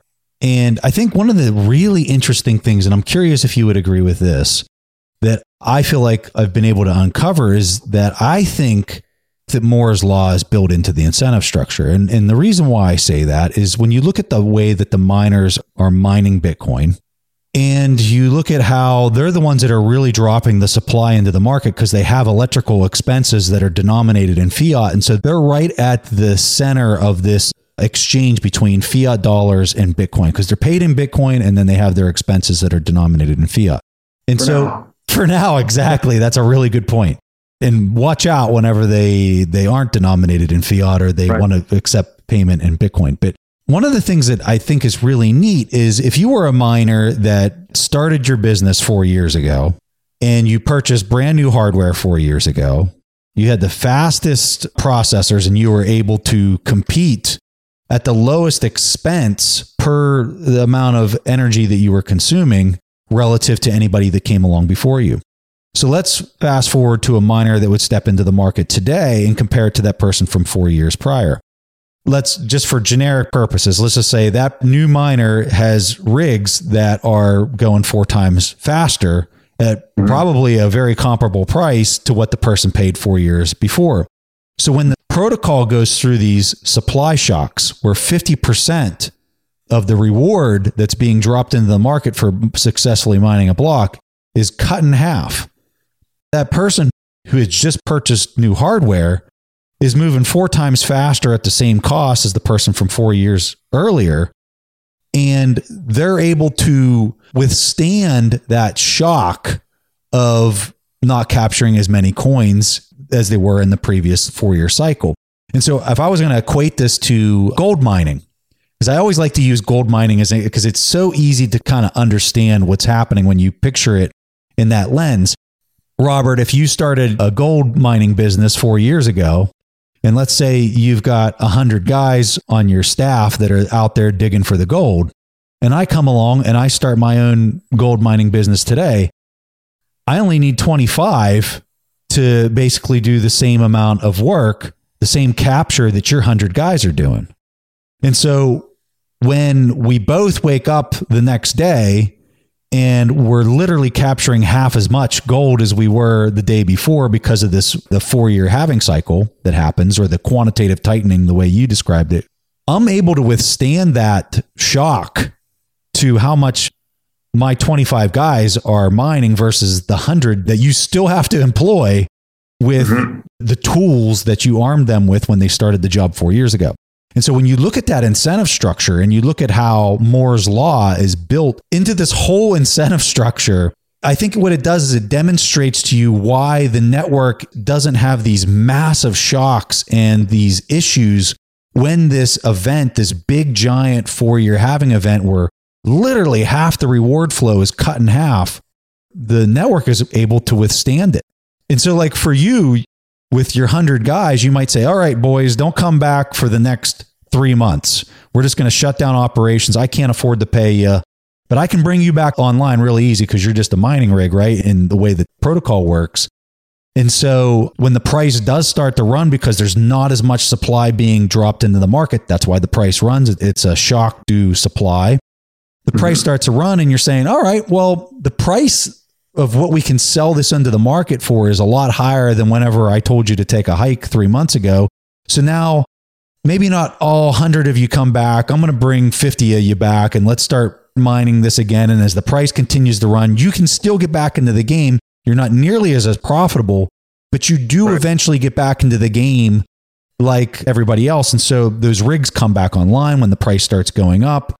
It's just fascinating to me how all these incentives have been built into this thing, and then the time fuse to it, the Trojan horse piece to it, of how it's allowing further and further entrenchment into the existing financial rails by not trying to tighten the noose of scarcity too quickly. Yeah, I think it's a great analogy. And when you come to see, you know, gold mining, in that sense, Bitcoin's not really new, right? Gold was energy money. Like the reason it had value in the marketplace is because the energy necessary to extract gold gave us assurance of its supply limitation or assurance of its scarcity in the marketplace. Yes. Yeah. Proof of work. It's proof of work, right? It's exactly what it is. So we have proof of work, roots of money, and Bitcoin's in a lot of ways getting us back to that. And I like your point with Moore's law, because what is happening is, again, Bitcoin is inducing miners to refresh hardware every 4 years, right? To remain competitive and relevant. But another interesting thing that happens is that legacy hardware doesn't go to the scrapyard. No. It's rolled off to cheaper energy sources, to energy sources that are being unused, underused, or underutilized. And this is why I'm very bullish on hash rate coming to North America. I think that as energy producers wake up to the reality, which there's a lot of ventures in this space right now, that they can monetize currently wasted energy, right? Whether this is natural gas producers that flare off excess gas, whether this is, we've looked at wind energy projects that say the peak supplies at midnight. The wind's blowing super hard at midnight. They're just producing energy out the yin-yang. But then peak demand for that energy is during the day. They're curtailing that energy production. It's just wasted right now. As producers wake up to the reality that you can monetize this otherwise wasted energy, you're just going to see more and more demand for Bitcoin, right? And then something we alluded to earlier as well, once Bitcoin has become diffused enough into society and people have realized its long-term value proposition, there's going to be more and more people that miners that are paid in Bitcoin. I think they're going to be holding more and more of their stack. And eventually the producers that they're paying for that energy will probably start to hold some Bitcoin as well, such that that Bitcoin will never be sold into fiat, which takes further supply off the market and creates even more upward pressure on Bitcoin supply. So again, we're back to energy money. Like Bitcoin is monetized energy, if you want to call it that. And it's just unbelievable. Yeah, it's truly, I think the major breakthrough is when you come to see all of these enmeshed incentives and the almost inescapable game theory of Bitcoin at all sides. Like no matter which player you are in the market, you can't ignore this thing, right? I'm reminded of a couple of quotes that I got recently. One was from Saylor. He said that Trotsky said, "You may not be interested in war, but war is interested in you. You can't hide from this thing." And it reminds me of the Safdie quote where he says that history shows us that it is impossible to ignore the consequences of someone holding a money that is harder than yours. Yeah. Meaning that the most difficult to produce money wins. That's what the market says. And Bitcoin becomes exponentially more difficult to produce over time as its new supply flow into the market exponentially decays. Yeah. And no one can escape the gravity of that, right? We're all here. Energy is always necessary for economic production. Money is always necessary for economic production. Bitcoin has fused the two. So you might not be interested in Bitcoin, but Bitcoin's interested in you. Damn straight. Sounds like a great advertisement.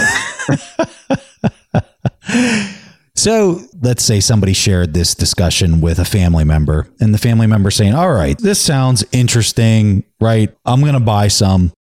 But here's where I'm worried is it's just so volatile. So like, what are your thoughts on the volatility? Because it is, I mean, I've traded a lot of different things through the years and I can honestly tell you like the volatility on this thing is wild compared to what I think a lot of people are traditionally used to in financial markets. So I'm kind of curious to hear some of your thoughts on volatility and how a person should think about that, how they should manage their risk associated with that. Talk to us. I would say first to set the context is that Bitcoin is right now the ultimate risk on asset, right? It's got the highest volatility, highest performing asset in history, but it's the ultimate risk on asset because it's competing to be the ultimate risk off asset, right? I'm talking about something harder than gold, right? Gold is historically the number one safe haven of value, the least or the most trust minimized money in the world, right? So Bitcoin's either zero, right? It's either nothing, or it's a global reserve asset. So it's somewhere between zero and $100+ trillion in value. And the outcome, I think the more you study it, it's pretty binary. Yes. It either does what it's going to do, all of these network effects and incentives we've elaborated on today, they either work or they don't. There's some black swan that just takes Bitcoin out completely. So to go from zero to $100+ trillion is a non-linear path. You're never going to just have this straight asset growth.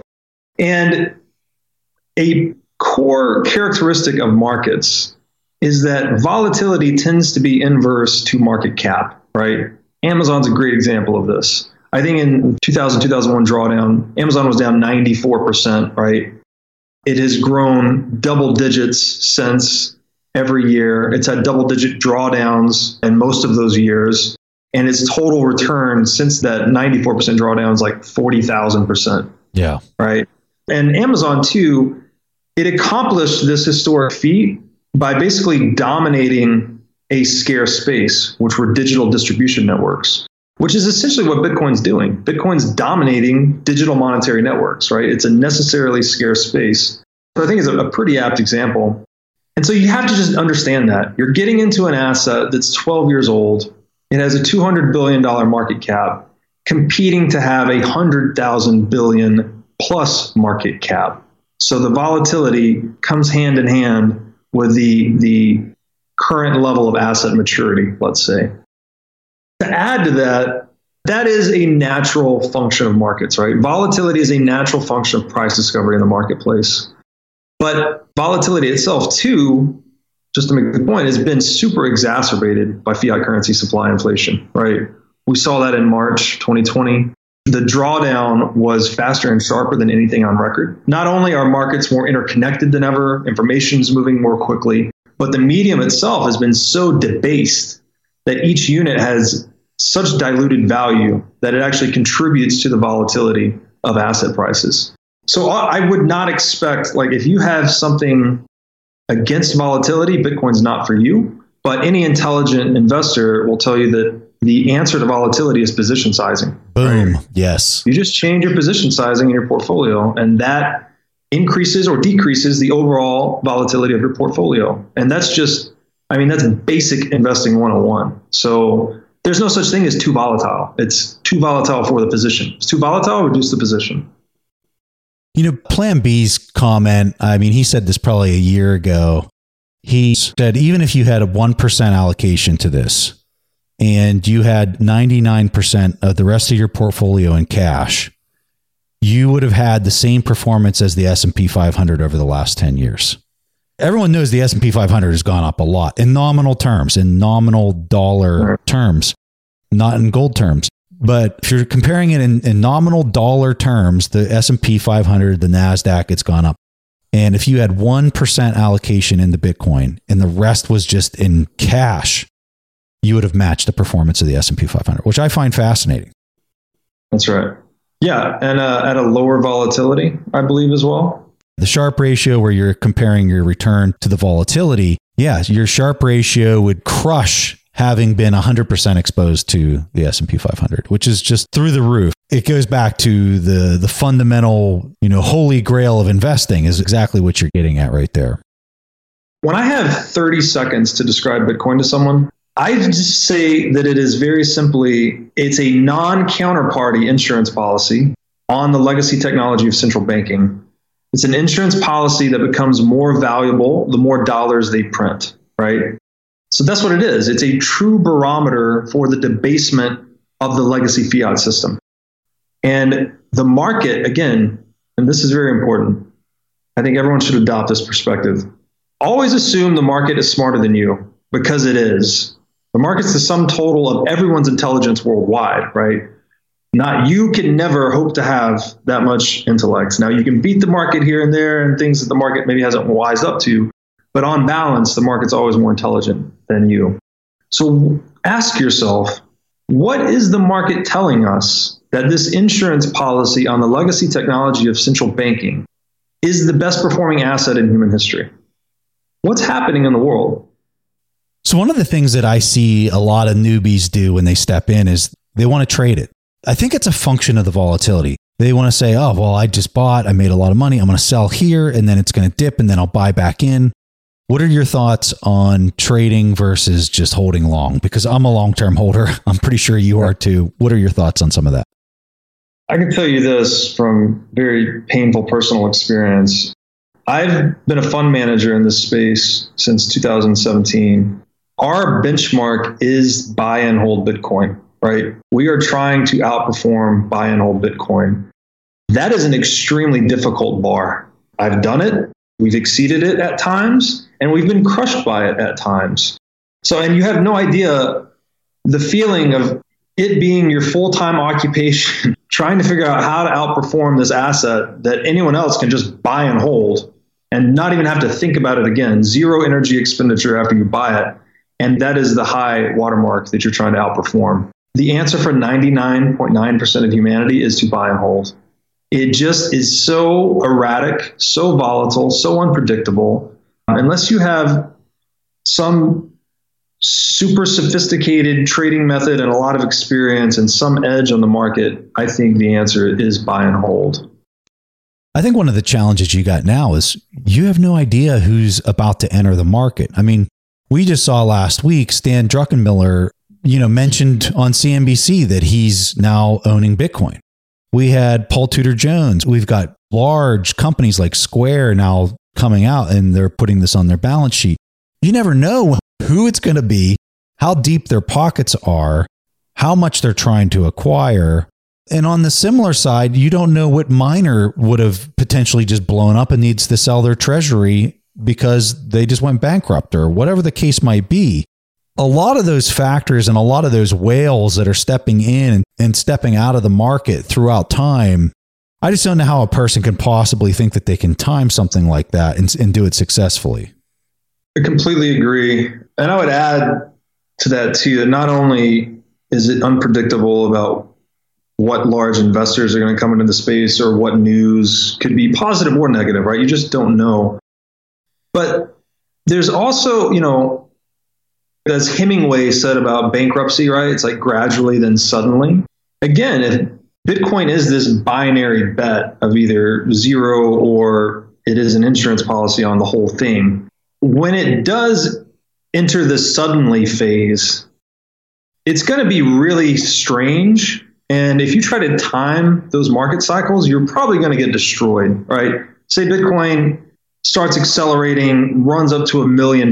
Someone sells it at $1 million, thinking they're a genius. They're going to buy it back at 200,000 after it does another one of these market cycles where it draws down 85% over 18 months and does another peak. But what they don't realize may be happening in the background is the US dollar could be undergoing an extremely inflationary or even hyperinflationary event to where, to your point earlier, the dollar value of Bitcoin at some point will become irrelevant, right? We'll no longer be denominating prices in dollars if Bitcoin is successful. So I foresee this happening, actually, when Bitcoin gets, you know, let's call it north of $10 trillion, when it breaks gold's market cap. I foresee people trying to sell it at $1 to $3 million, thinking they're going to buy it back at a new low, and they're just going to get wrecked. They're going to be forced to buy it back at $10 or $20 million. Yeah. So I think your best strategy, your most prudent, energy-efficient strategy is to just accumulate over time, put it into your long-term savings. This is not an asset that you trade. If you have to borrow against it, do it at a very low degree, right? Very small percentages of your total balance. Hopefully in an arrangement that's not marked to market too quickly, which I think most Bitcoin borrowing services market to market instantaneously. So that's tricky. Call it, say, sub 10% of your stack to be safe if you have to leverage your Bitcoin. And just accumulate. This is an accumulation game. Bitcoin represents the first absolutely scarce monetary territory in existence. So the game is to claim as much territory on that network as you can before this binary outcome plays out. All right. So Robert, I'm kind of curious, what are some narratives that you hear on Bitcoin that you just immediately shake your head, and why? That's a great question. There's a lot of false narratives surrounding Bitcoin out there. I think the most popular one a few years ago was that Bitcoin is a Ponzi scheme. Fortunately, this one has mostly dried up, I think, by 2020. Most intelligent investors that have looked at Bitcoin with more than a glimpse have come to see clearly that it is not a Ponzi scheme of any sort. Actually, so a Ponzi scheme, to define it, is an investment scam that's guaranteeing a rate of return to investors with low or no risk, right? Frankly, it just preys on investor ignorance because, as we all know, risk and reward are two sides of the same coin. And in that sense, I actually consider Bitcoin to be an inverse Ponzi scheme, right? Because Bitcoin offers no rate of return whatsoever, right? It just offers credible monetary properties, as we covered earlier. And clearly, it's very high risk. It's one of the most volatile assets in the marketplace. And instead of preying on investor ignorance, I think it actually encourages investor education, right? Because as we ask ourselves that question, what is money, to try and get our head around Bitcoin, it leads you down this elaborate rabbit hole that really touches all aspects of life. I'm happy to see that that piece of FUD is drying up, right? It sort of proves the thesis that the market does zero in on truth over time. So Bitcoin is now no longer being written off as a Ponzi scheme, and as I said, I actually think it's kind of an inverse Ponzi scheme. Another one that still stands that is very popular is that Bitcoin lacks intrinsic value. I get very frustrated by this argument as well, because anyone that has studied the concept of value or Austrian economics knows that all value is subjective, right? All market participants are attempting to satisfy their own wants and the wants of their customers in the marketplace. So, and wants are inherently subjective. So anything that can help contribute to the satisfaction of a want which would be what value is based on, is necessarily subjective. So we cannot say that any particular good or service has an intrinsic value. It is an argumentative fallacy. It's absolutely wrong. What they are attempting to say, I think, actually, is that Bitcoin has no industrial use value, which is something like what gold has, right? Gold's used in electronics, it's used in dental fillings, etc. So the argument that's being made against Bitcoin is that because it doesn't have any industrial use value, that it cannot be money. And this is actually just wrong and actually points towards another aspect of Bitcoin's superiority as money. Because, say, the market capitalization of gold today, say it's $10 trillion, a portion of that is demand for gold as an industrial use metal, right? Maybe it's $500 billion, maybe it's $1 trillion. The rest of that market capitalization is the monetary premium on gold. So that is the reservation demand for gold to hold it as a store of value asset. Through that lens, we can look at the entire market capitalization of Bitcoin, seeing that it has no industrial use whatsoever, right? You can't put Bitcoin in your teeth. You can't use it to fabricate electronics. It is pure money, right? It's pure monetary premium. So we can say that the entire 100% of Bitcoin's market capitalization is monetary premium. And I think that just speaks to its utility as money, right? It's the only pure monetary technology we've ever had. So, Robert, when somebody is listening to this, they're saying, well, how is Bitcoin actually fixing its supply? We all know there's going to be 21 million coins eventually. How is that actually being fixed?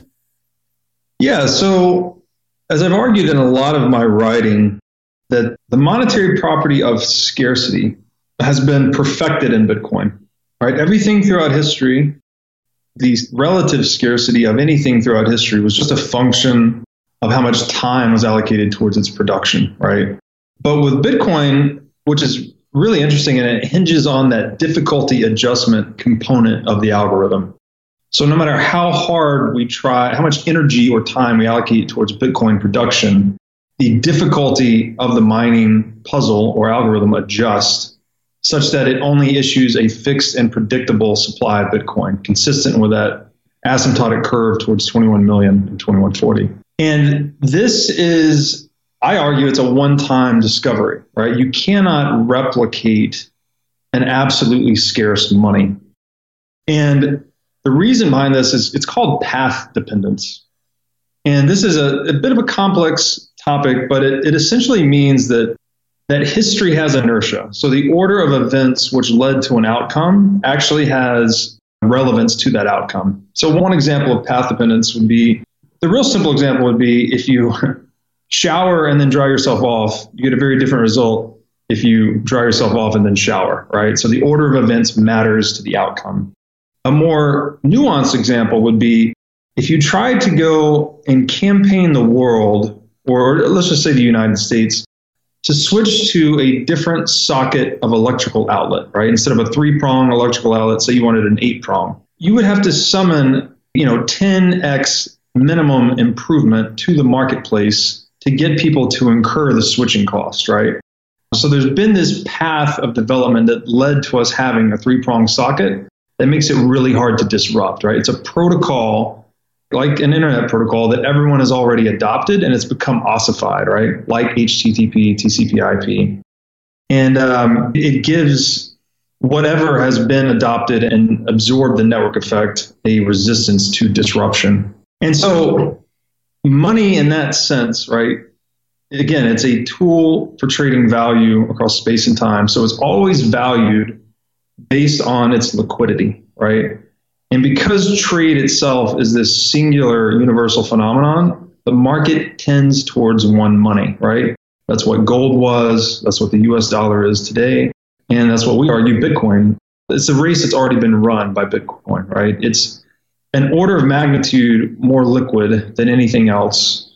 And it's got the greatest network effects for money in the crypto asset space. So any new investor that's going to come in and look to allocate a position into a monetary crypto asset will necessarily choose the deepest and most liquid option, right? And so this network effect becomes further self-reinforcing. That's what makes money a winner-take-all market, right? Because the network effect is already established, and any new entrant always wants the most liquid asset in their portfolio. And then we talked earlier about the specific network effects of Bitcoin, how they're multi-sided, that further protects it from disruption. And another way to think about this is that Bitcoin perfected at those five properties of money, right? There's no attack surface left in the concept of money for a competitive technology to come in and disrupt it, right? How do you make anything more divisible, more durable, more portable, more recognizable, or more scarce than Bitcoin, right? It's perfected these properties of money. So there's no attack surface, if you will, for competitive crypto asset. I think it's also important to point out the importance of the full nodes. Talk to folks about that. And specifically, I would talk a little bit about the 2017 hard fork and what was learned from that process of when you get into the security and everybody being able to run a full node. That's right. I think a useful analogy for understanding nodes. So we have the miners that are contributing energy to securing and validating the ledger. They're basically executing the protocol that is selected by the nodes. So we can think of the nodes as the market participant governance mechanism for Bitcoin. So they're choosing which protocol to operate, essentially, to run. And you can think of this as like choosing a language to speak. So if all of a sudden you decided to speak a different form of English, like no one's stopping you. You can go speak whatever form of English you want, Pig Latin, whatever it may be. But if you choose to exclusively speak that language, you're going to be ostracized from the rest of the world that speaks English, right? So you're forking English, but you'd have to convince other people to go and participate with you in that language. That speaks to the network effect as well. And in 2017, this was all somewhat theoretical until 2017, when the Bitcoin Cash fork was initiated to ostensibly increase block size, to increase transactions. They wanted to drop the fees down, so they were saying, well, let's just make the block size larger and then the fees won't be so much. And all the big engineers in the space that have been in it for a while are saying, you don't want to do that because that means anybody and everybody can run a full node. That's exactly correct. The fees, on-chain Bitcoin fees, peaked during the Bitcoin bull run. A group of Bitcoin holders basically decided that they wanted to fork Bitcoin so that it would have larger blocks, more transaction capacity per block, such that you could lower the fees and process more transactions per block. The problem with this is, as you just correctly identified, is that it increases the size of the blockchain such that there are larger computing and hardware requirements to run a full node. So this actually reduces the decentralization of Bitcoin because it's more costly to run a node. And this would make it more vulnerable to coercion or corruption. Like it would increase the attack surface of Bitcoin. So there was a civil war in the Bitcoin universe. We had Bitcoin split into Bitcoin Cash. And over time, we saw like the market proved out that Bitcoin Core was superior to Bitcoin Cash as Bitcoin Cash has collapsed, I think 98% versus Bitcoin since. And that's what's interesting about this is if people do want to try to fork it and come up with a better mechanism, during that fork, you get both coins. So if you had 10 Bitcoin before the fork, you're going to have 10 Bitcoin on both chains.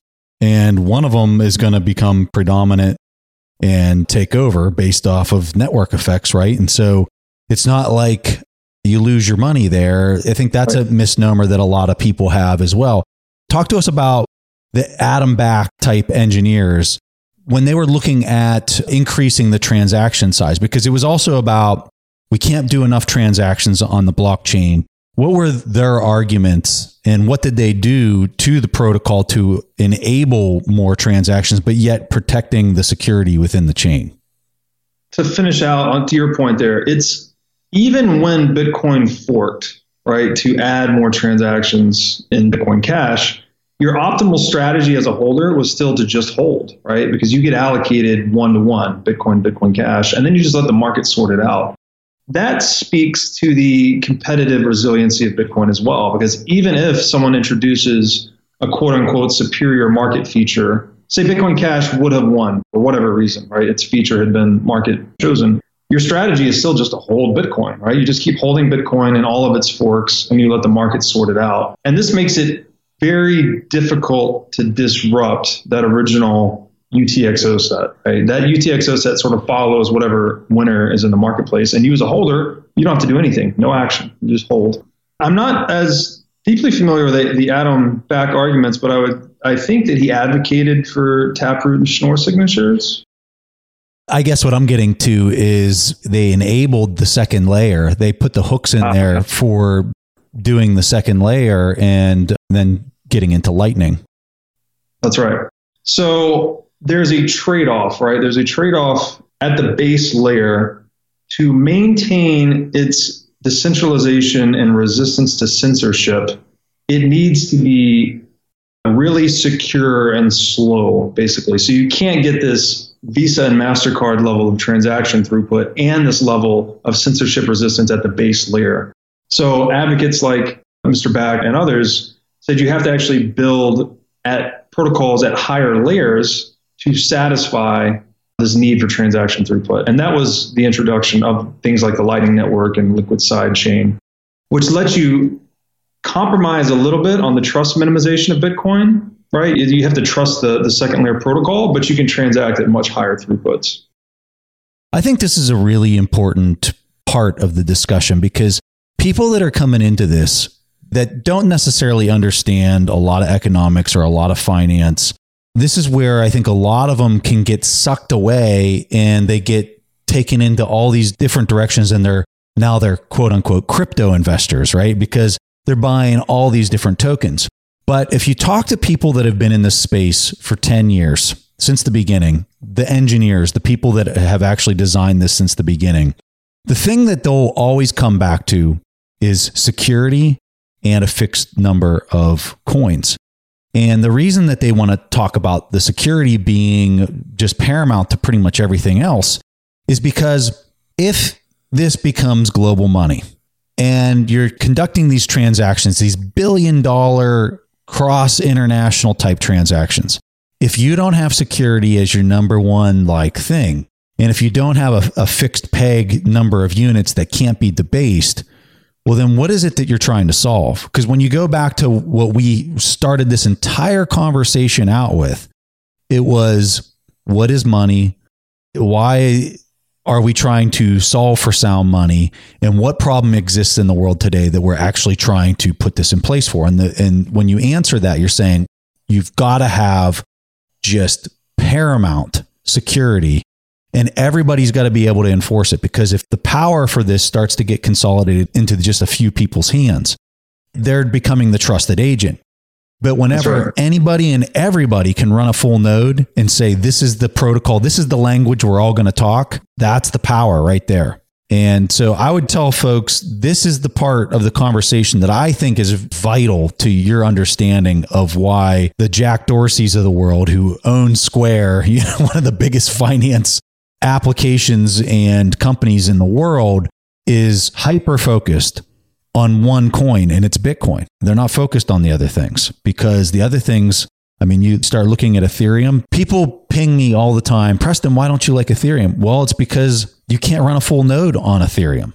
You definitely can't do it easily. And I can only imagine how difficult it'll be in a few more years. So if you can't do that, how are you decentralizing the protocol at that point? And my argument is you're not. You're trusting somebody else. And if there's one thing that this entire movement is about, it's about not trusting anybody and that the whole group has the capacity to reinforce which protocol we're choosing to run.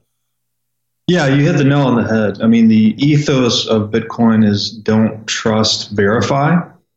And to date, there is only one proven decentralized protocol, and that is Bitcoin, right? Again, to draw on the analogy of Bitcoin being more like the internet, right? No one can singularly manipulate the protocols that constitute the internet, just like no one can singularly manipulate the protocol that is Bitcoin. Every other crypto asset in the universe is basically a company, I think is the easiest way to think about it, right? It's a centralized company. Most of them have a relatively liquid token underneath them. So you can think of it as a form of liquid venture capital subjected to little, if any, due diligence. Even the second largest one, Ethereum, it has changed, right? It has changed as a result of centralized decision-making in the past, and it will do so again in the future. When it comes to money, to your point, it's all about trust minimization and, frankly, getting the politics out of money, right? That's what gold was. It was a neutral monetary protocol that no one could singularly manipulate, and that was its value proposition. So you can think of Bitcoin as the depoliticization of money, right? And that's only happened once. So we only have true decentralization in the Bitcoin protocol. For everything else, it's basically a goal, right? Ethereum wants to be decentralized, ostensibly. We don't actually know. And guiding Bitcoin, right, to the point, the shelling point of Bitcoin is 21 million, right? That is the property that all market participants and network participants will optimize for. So that's what makes Bitcoin so interesting, is that it is something beyond our control. It's man-made, but now it is no longer manipulable by man. And that's what gives it so much value, right? It's resistant to any political decision. Well, it can be manipulated, but everyone that's enforcing the protocol that's running a full node would have to agree that it's all in their self-interest to change it. And I think that's the part that's so important, is if you want to change it for the worse, you're never going to get the buy-in from all the full node operators to do that. The only way that a full node operator is going to want to run an update is if they collectively believe that it's going to lead to a better version of Bitcoin, which is fascinating. There's an asymmetry in the governance, right? Where it's, you have to campaign this group and prove to them basically that this fork will be better for them. And then again, they're still just going to hold Bitcoin, right? They're going to hold 1-to-1. I think a good example would be divisibility, right? Bitcoin today is divisible into 100 million Satoshis. There's the possibility that that divisibility may one day not be enough, right? Maybe we need it to be divisible into 1 billion units or something. That's one area where you could actually introduce a proposal, right, increasing the divisibility of Bitcoin that would benefit holders. So people would probably willingly adopt that. But across all the other properties, like, you can't get more scarce than Bitcoin. It has a 0% terminal inflation rate. There's nothing you can do. You can argue to my piece, some people are like, what about a deflationary money that loses value every year? It doesn't work, because now you reintroduce game theory between nodes and miners jockeying for position in the protocol to figure out who benefits from that deflationary monetary policy. So there's something very special about zero.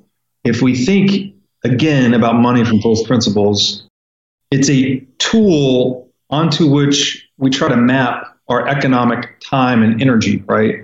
And time and energy from first principles, thermodynamics tells us, cannot be created nor destroyed, right? It is a 0% inflation rate as well. So Bitcoin is the first money that perfectly thermodynamically maps onto the substance it is intended to tokenize originally. And that makes it very special. I really want to talk about this next one, because I've heard some economists, some folks with a very substantial reputation throw this one around. And it's the idea that money needs to be elastic, or that it needs to be able to expand. What are your thoughts on that idea? Dovetailing off the last piece, it's a totally nonsensical argument.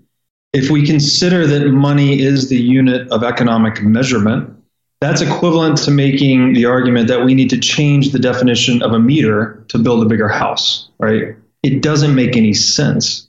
The purpose of any unit of measurement is its reliable fixity, right? We need to know that we all understand a meter to be a meter so that we can collaborate on the construction of this home. The same is true for the economy, right? When the unit is fluctuating in value, it is carrying less price signal. We're introducing noise to the channel. And that's what creates a malinvestment, capital misallocation. It exacerbates the business cycle, right? It's increasing the boom and bust business cycle because entrepreneurs are being blinded by the noise in the channel, if you will. So an example, I love this example too. This is from, I hope I'm pronouncing his name right, Wittgenstein's ruler, which is a German mathematician, I believe. And he said that if you're using a ruler to measure a table, but you can't trust the constancy of the ruler, you don't know if you're measuring the ruler or you're measuring the table, right? You don't have a constant frame of reference through which to perceive the world, right? So it means it creates distortion and confusion. And that's what fiat currency is. It's a channel full of noise. We don't know how many US dollars are in circulation. We don't know how many are going to be in circulation. We don't even know the criteria by which they're deciding. We don't even know who's profiting from its production. So it's really bad, right? Fiat currency causes massive economic distortions. And the real simple way that argument is so asinine, it's hard to believe, because my counter argument is like, why was gold selected on the free market? Again, back to that question of what is money? Gold was chosen because of the monetary metals. It was the most inflation resistant. So what is the possible argument that we need an elastic monetary base if the free market selected the least elastic money? I like that argument. I've never heard that one there. I really like that. I mean, it makes total sense. So when we go into this world, so we're so accustomed, and I think this is why Wall Street and many in finance have such a problem with this. They are conditioned because our entire lives, and I would argue their parents' entire lives, have always been this debt-based world where you can go to the bank and you can borrow some money and you don't really have to have that much down. And then you can go buy this house that is way more valuable than any value you've actually created in the open marketplace to date. So how does that work in the future when we go to a system like this? How does debt work now? Yeah, I think in general, we move back towards a world that is much less addicted to debt. Because again, when money's depreciating year over year, inflation is eroding real debt burdens, right? So all market actors are incentivized to lever up, right? That is the optimal strategy when money is depreciating. That whole thing gets blown out when you move to a hard money system, right? Money is now expected to appreciate in line with productivity growth year over year, such that prices are deflating over time. Things are becoming cheaper, which means debt burdens are actually increasing in real terms. So there's a huge disincentive to leverage in a hard money economy unless you're using it to fund a project that's expected to radically outperform, general productivity growth and pay the interest. So I think we move from a world where are we at today, 350% global debt to GDP. Mm-hmm. It's going to contract massively down to probably 10 or 20%. And this too, again, by getting the noise out of the monetary channel, right? We can't trust the medium today. That's why value investing has been suffering so much. If we look at the equity market today, what do we have? Zoom at 1,800 plus price to earnings ratio, right? A totally nonsensical number. No one can hold that stock today and expect that its discounted cash flows will ever justify its original price. It's just not there. People are just betting on either the growth of Zoom or they're using these tech stocks as a store of value because the store of value function of money has been totally compromised. So that's why we had these historic highs in commercial real estate, equities, anything that can't be printed, right, has absorbed a lot of the store of value function that money's intended to facilitate. So I think with Bitcoin emerging and actually becoming more and more of a denominator, if you will, for our economic activity, it will actually reinvigorate value investing in the world because people will be able to trust the price signals that it is generating instead of the market today, which is much more driven by policy actions. And boy, oh boy, let me tell you, those discount rates are way higher than what you think they are today. Right.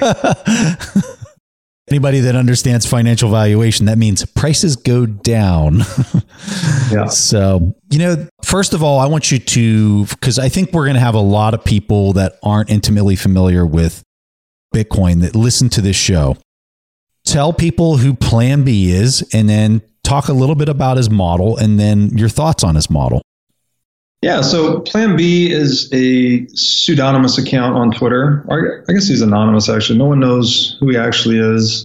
He does work for, correct me if I'm wrong, an investment bank in I think over Norway? In Holland. No, I think, yeah, Holland, he's over in Holland or something like that. And he's a great guy. He's written a lot of good work, and we've communicated a lot. He's very deeply knowledgeable about Bitcoin. Got a lot of respect for him. But he became famous in the Bitcoin circles when he published his piece titled Valuing Bitcoin Through Scarcity, or Modeling Bitcoin Through Scarcity, I believe is the title.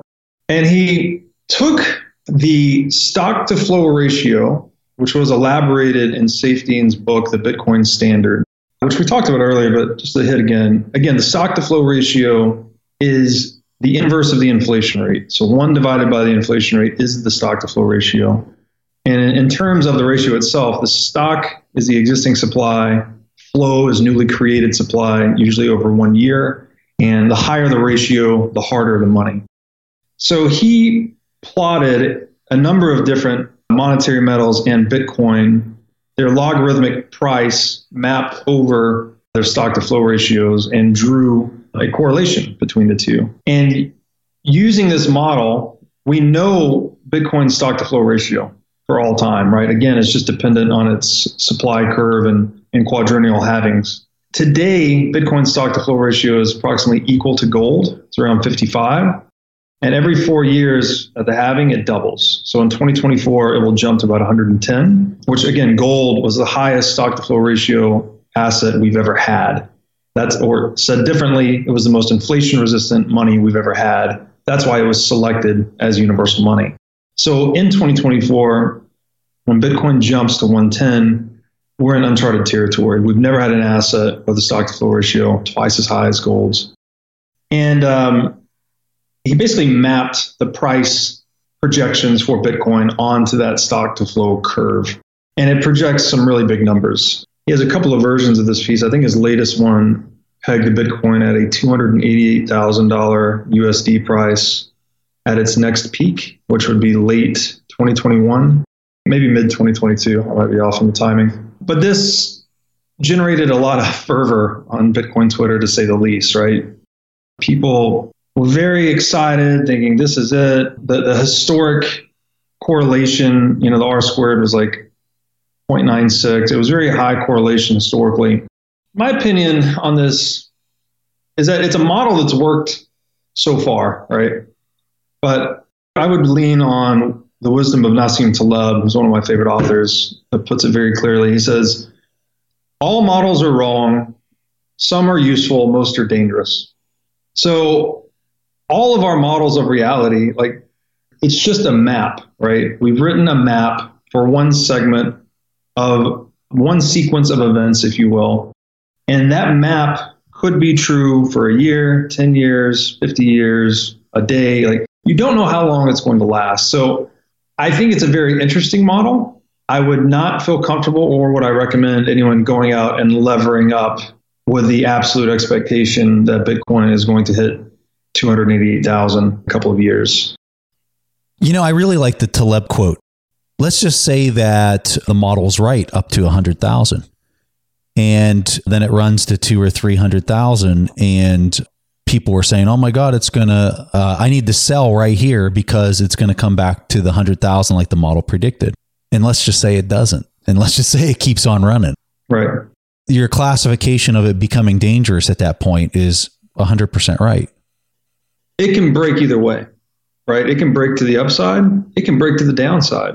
I would argue that in March 2020, the COVID liquidity shock, that was a break to the downside, albeit temporary, maybe not relevant to the total statistical sample, but it's just a model, right? You cannot put your full faith in a model. And to your point earlier, right, what if it hits 288,000, people sell, and then it just keeps going? That's also a possibility. Because what you have to also keep in mind is this model has Bitcoin in nominal terms at, 10 million USD by 2030? Something like that. It's a really massive number.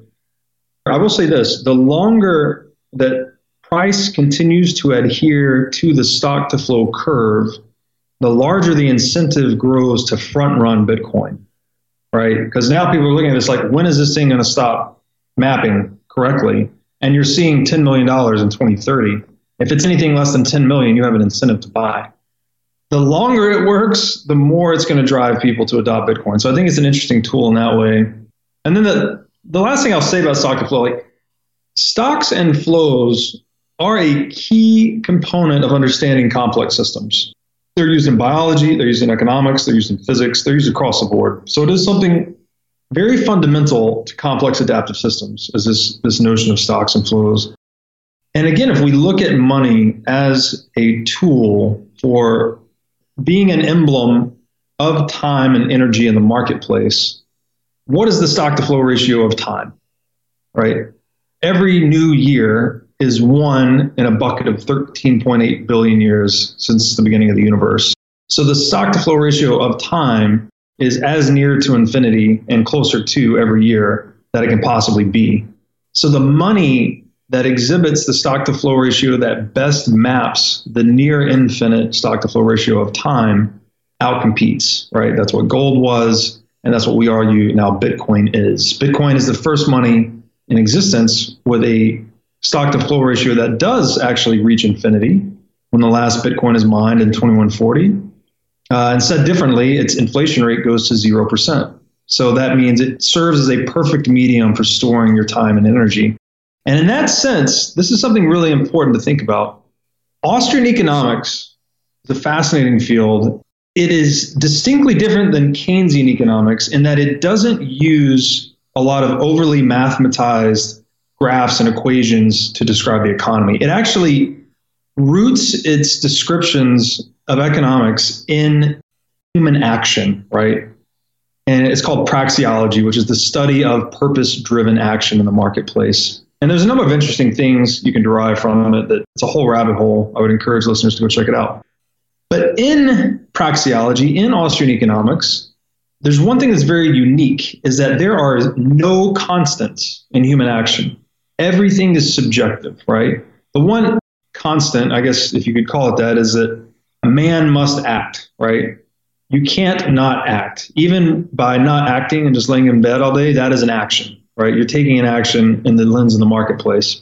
But what I think is so fascinating about Bitcoin is that for the first time in history, that number, 21 million, is a constant in human action.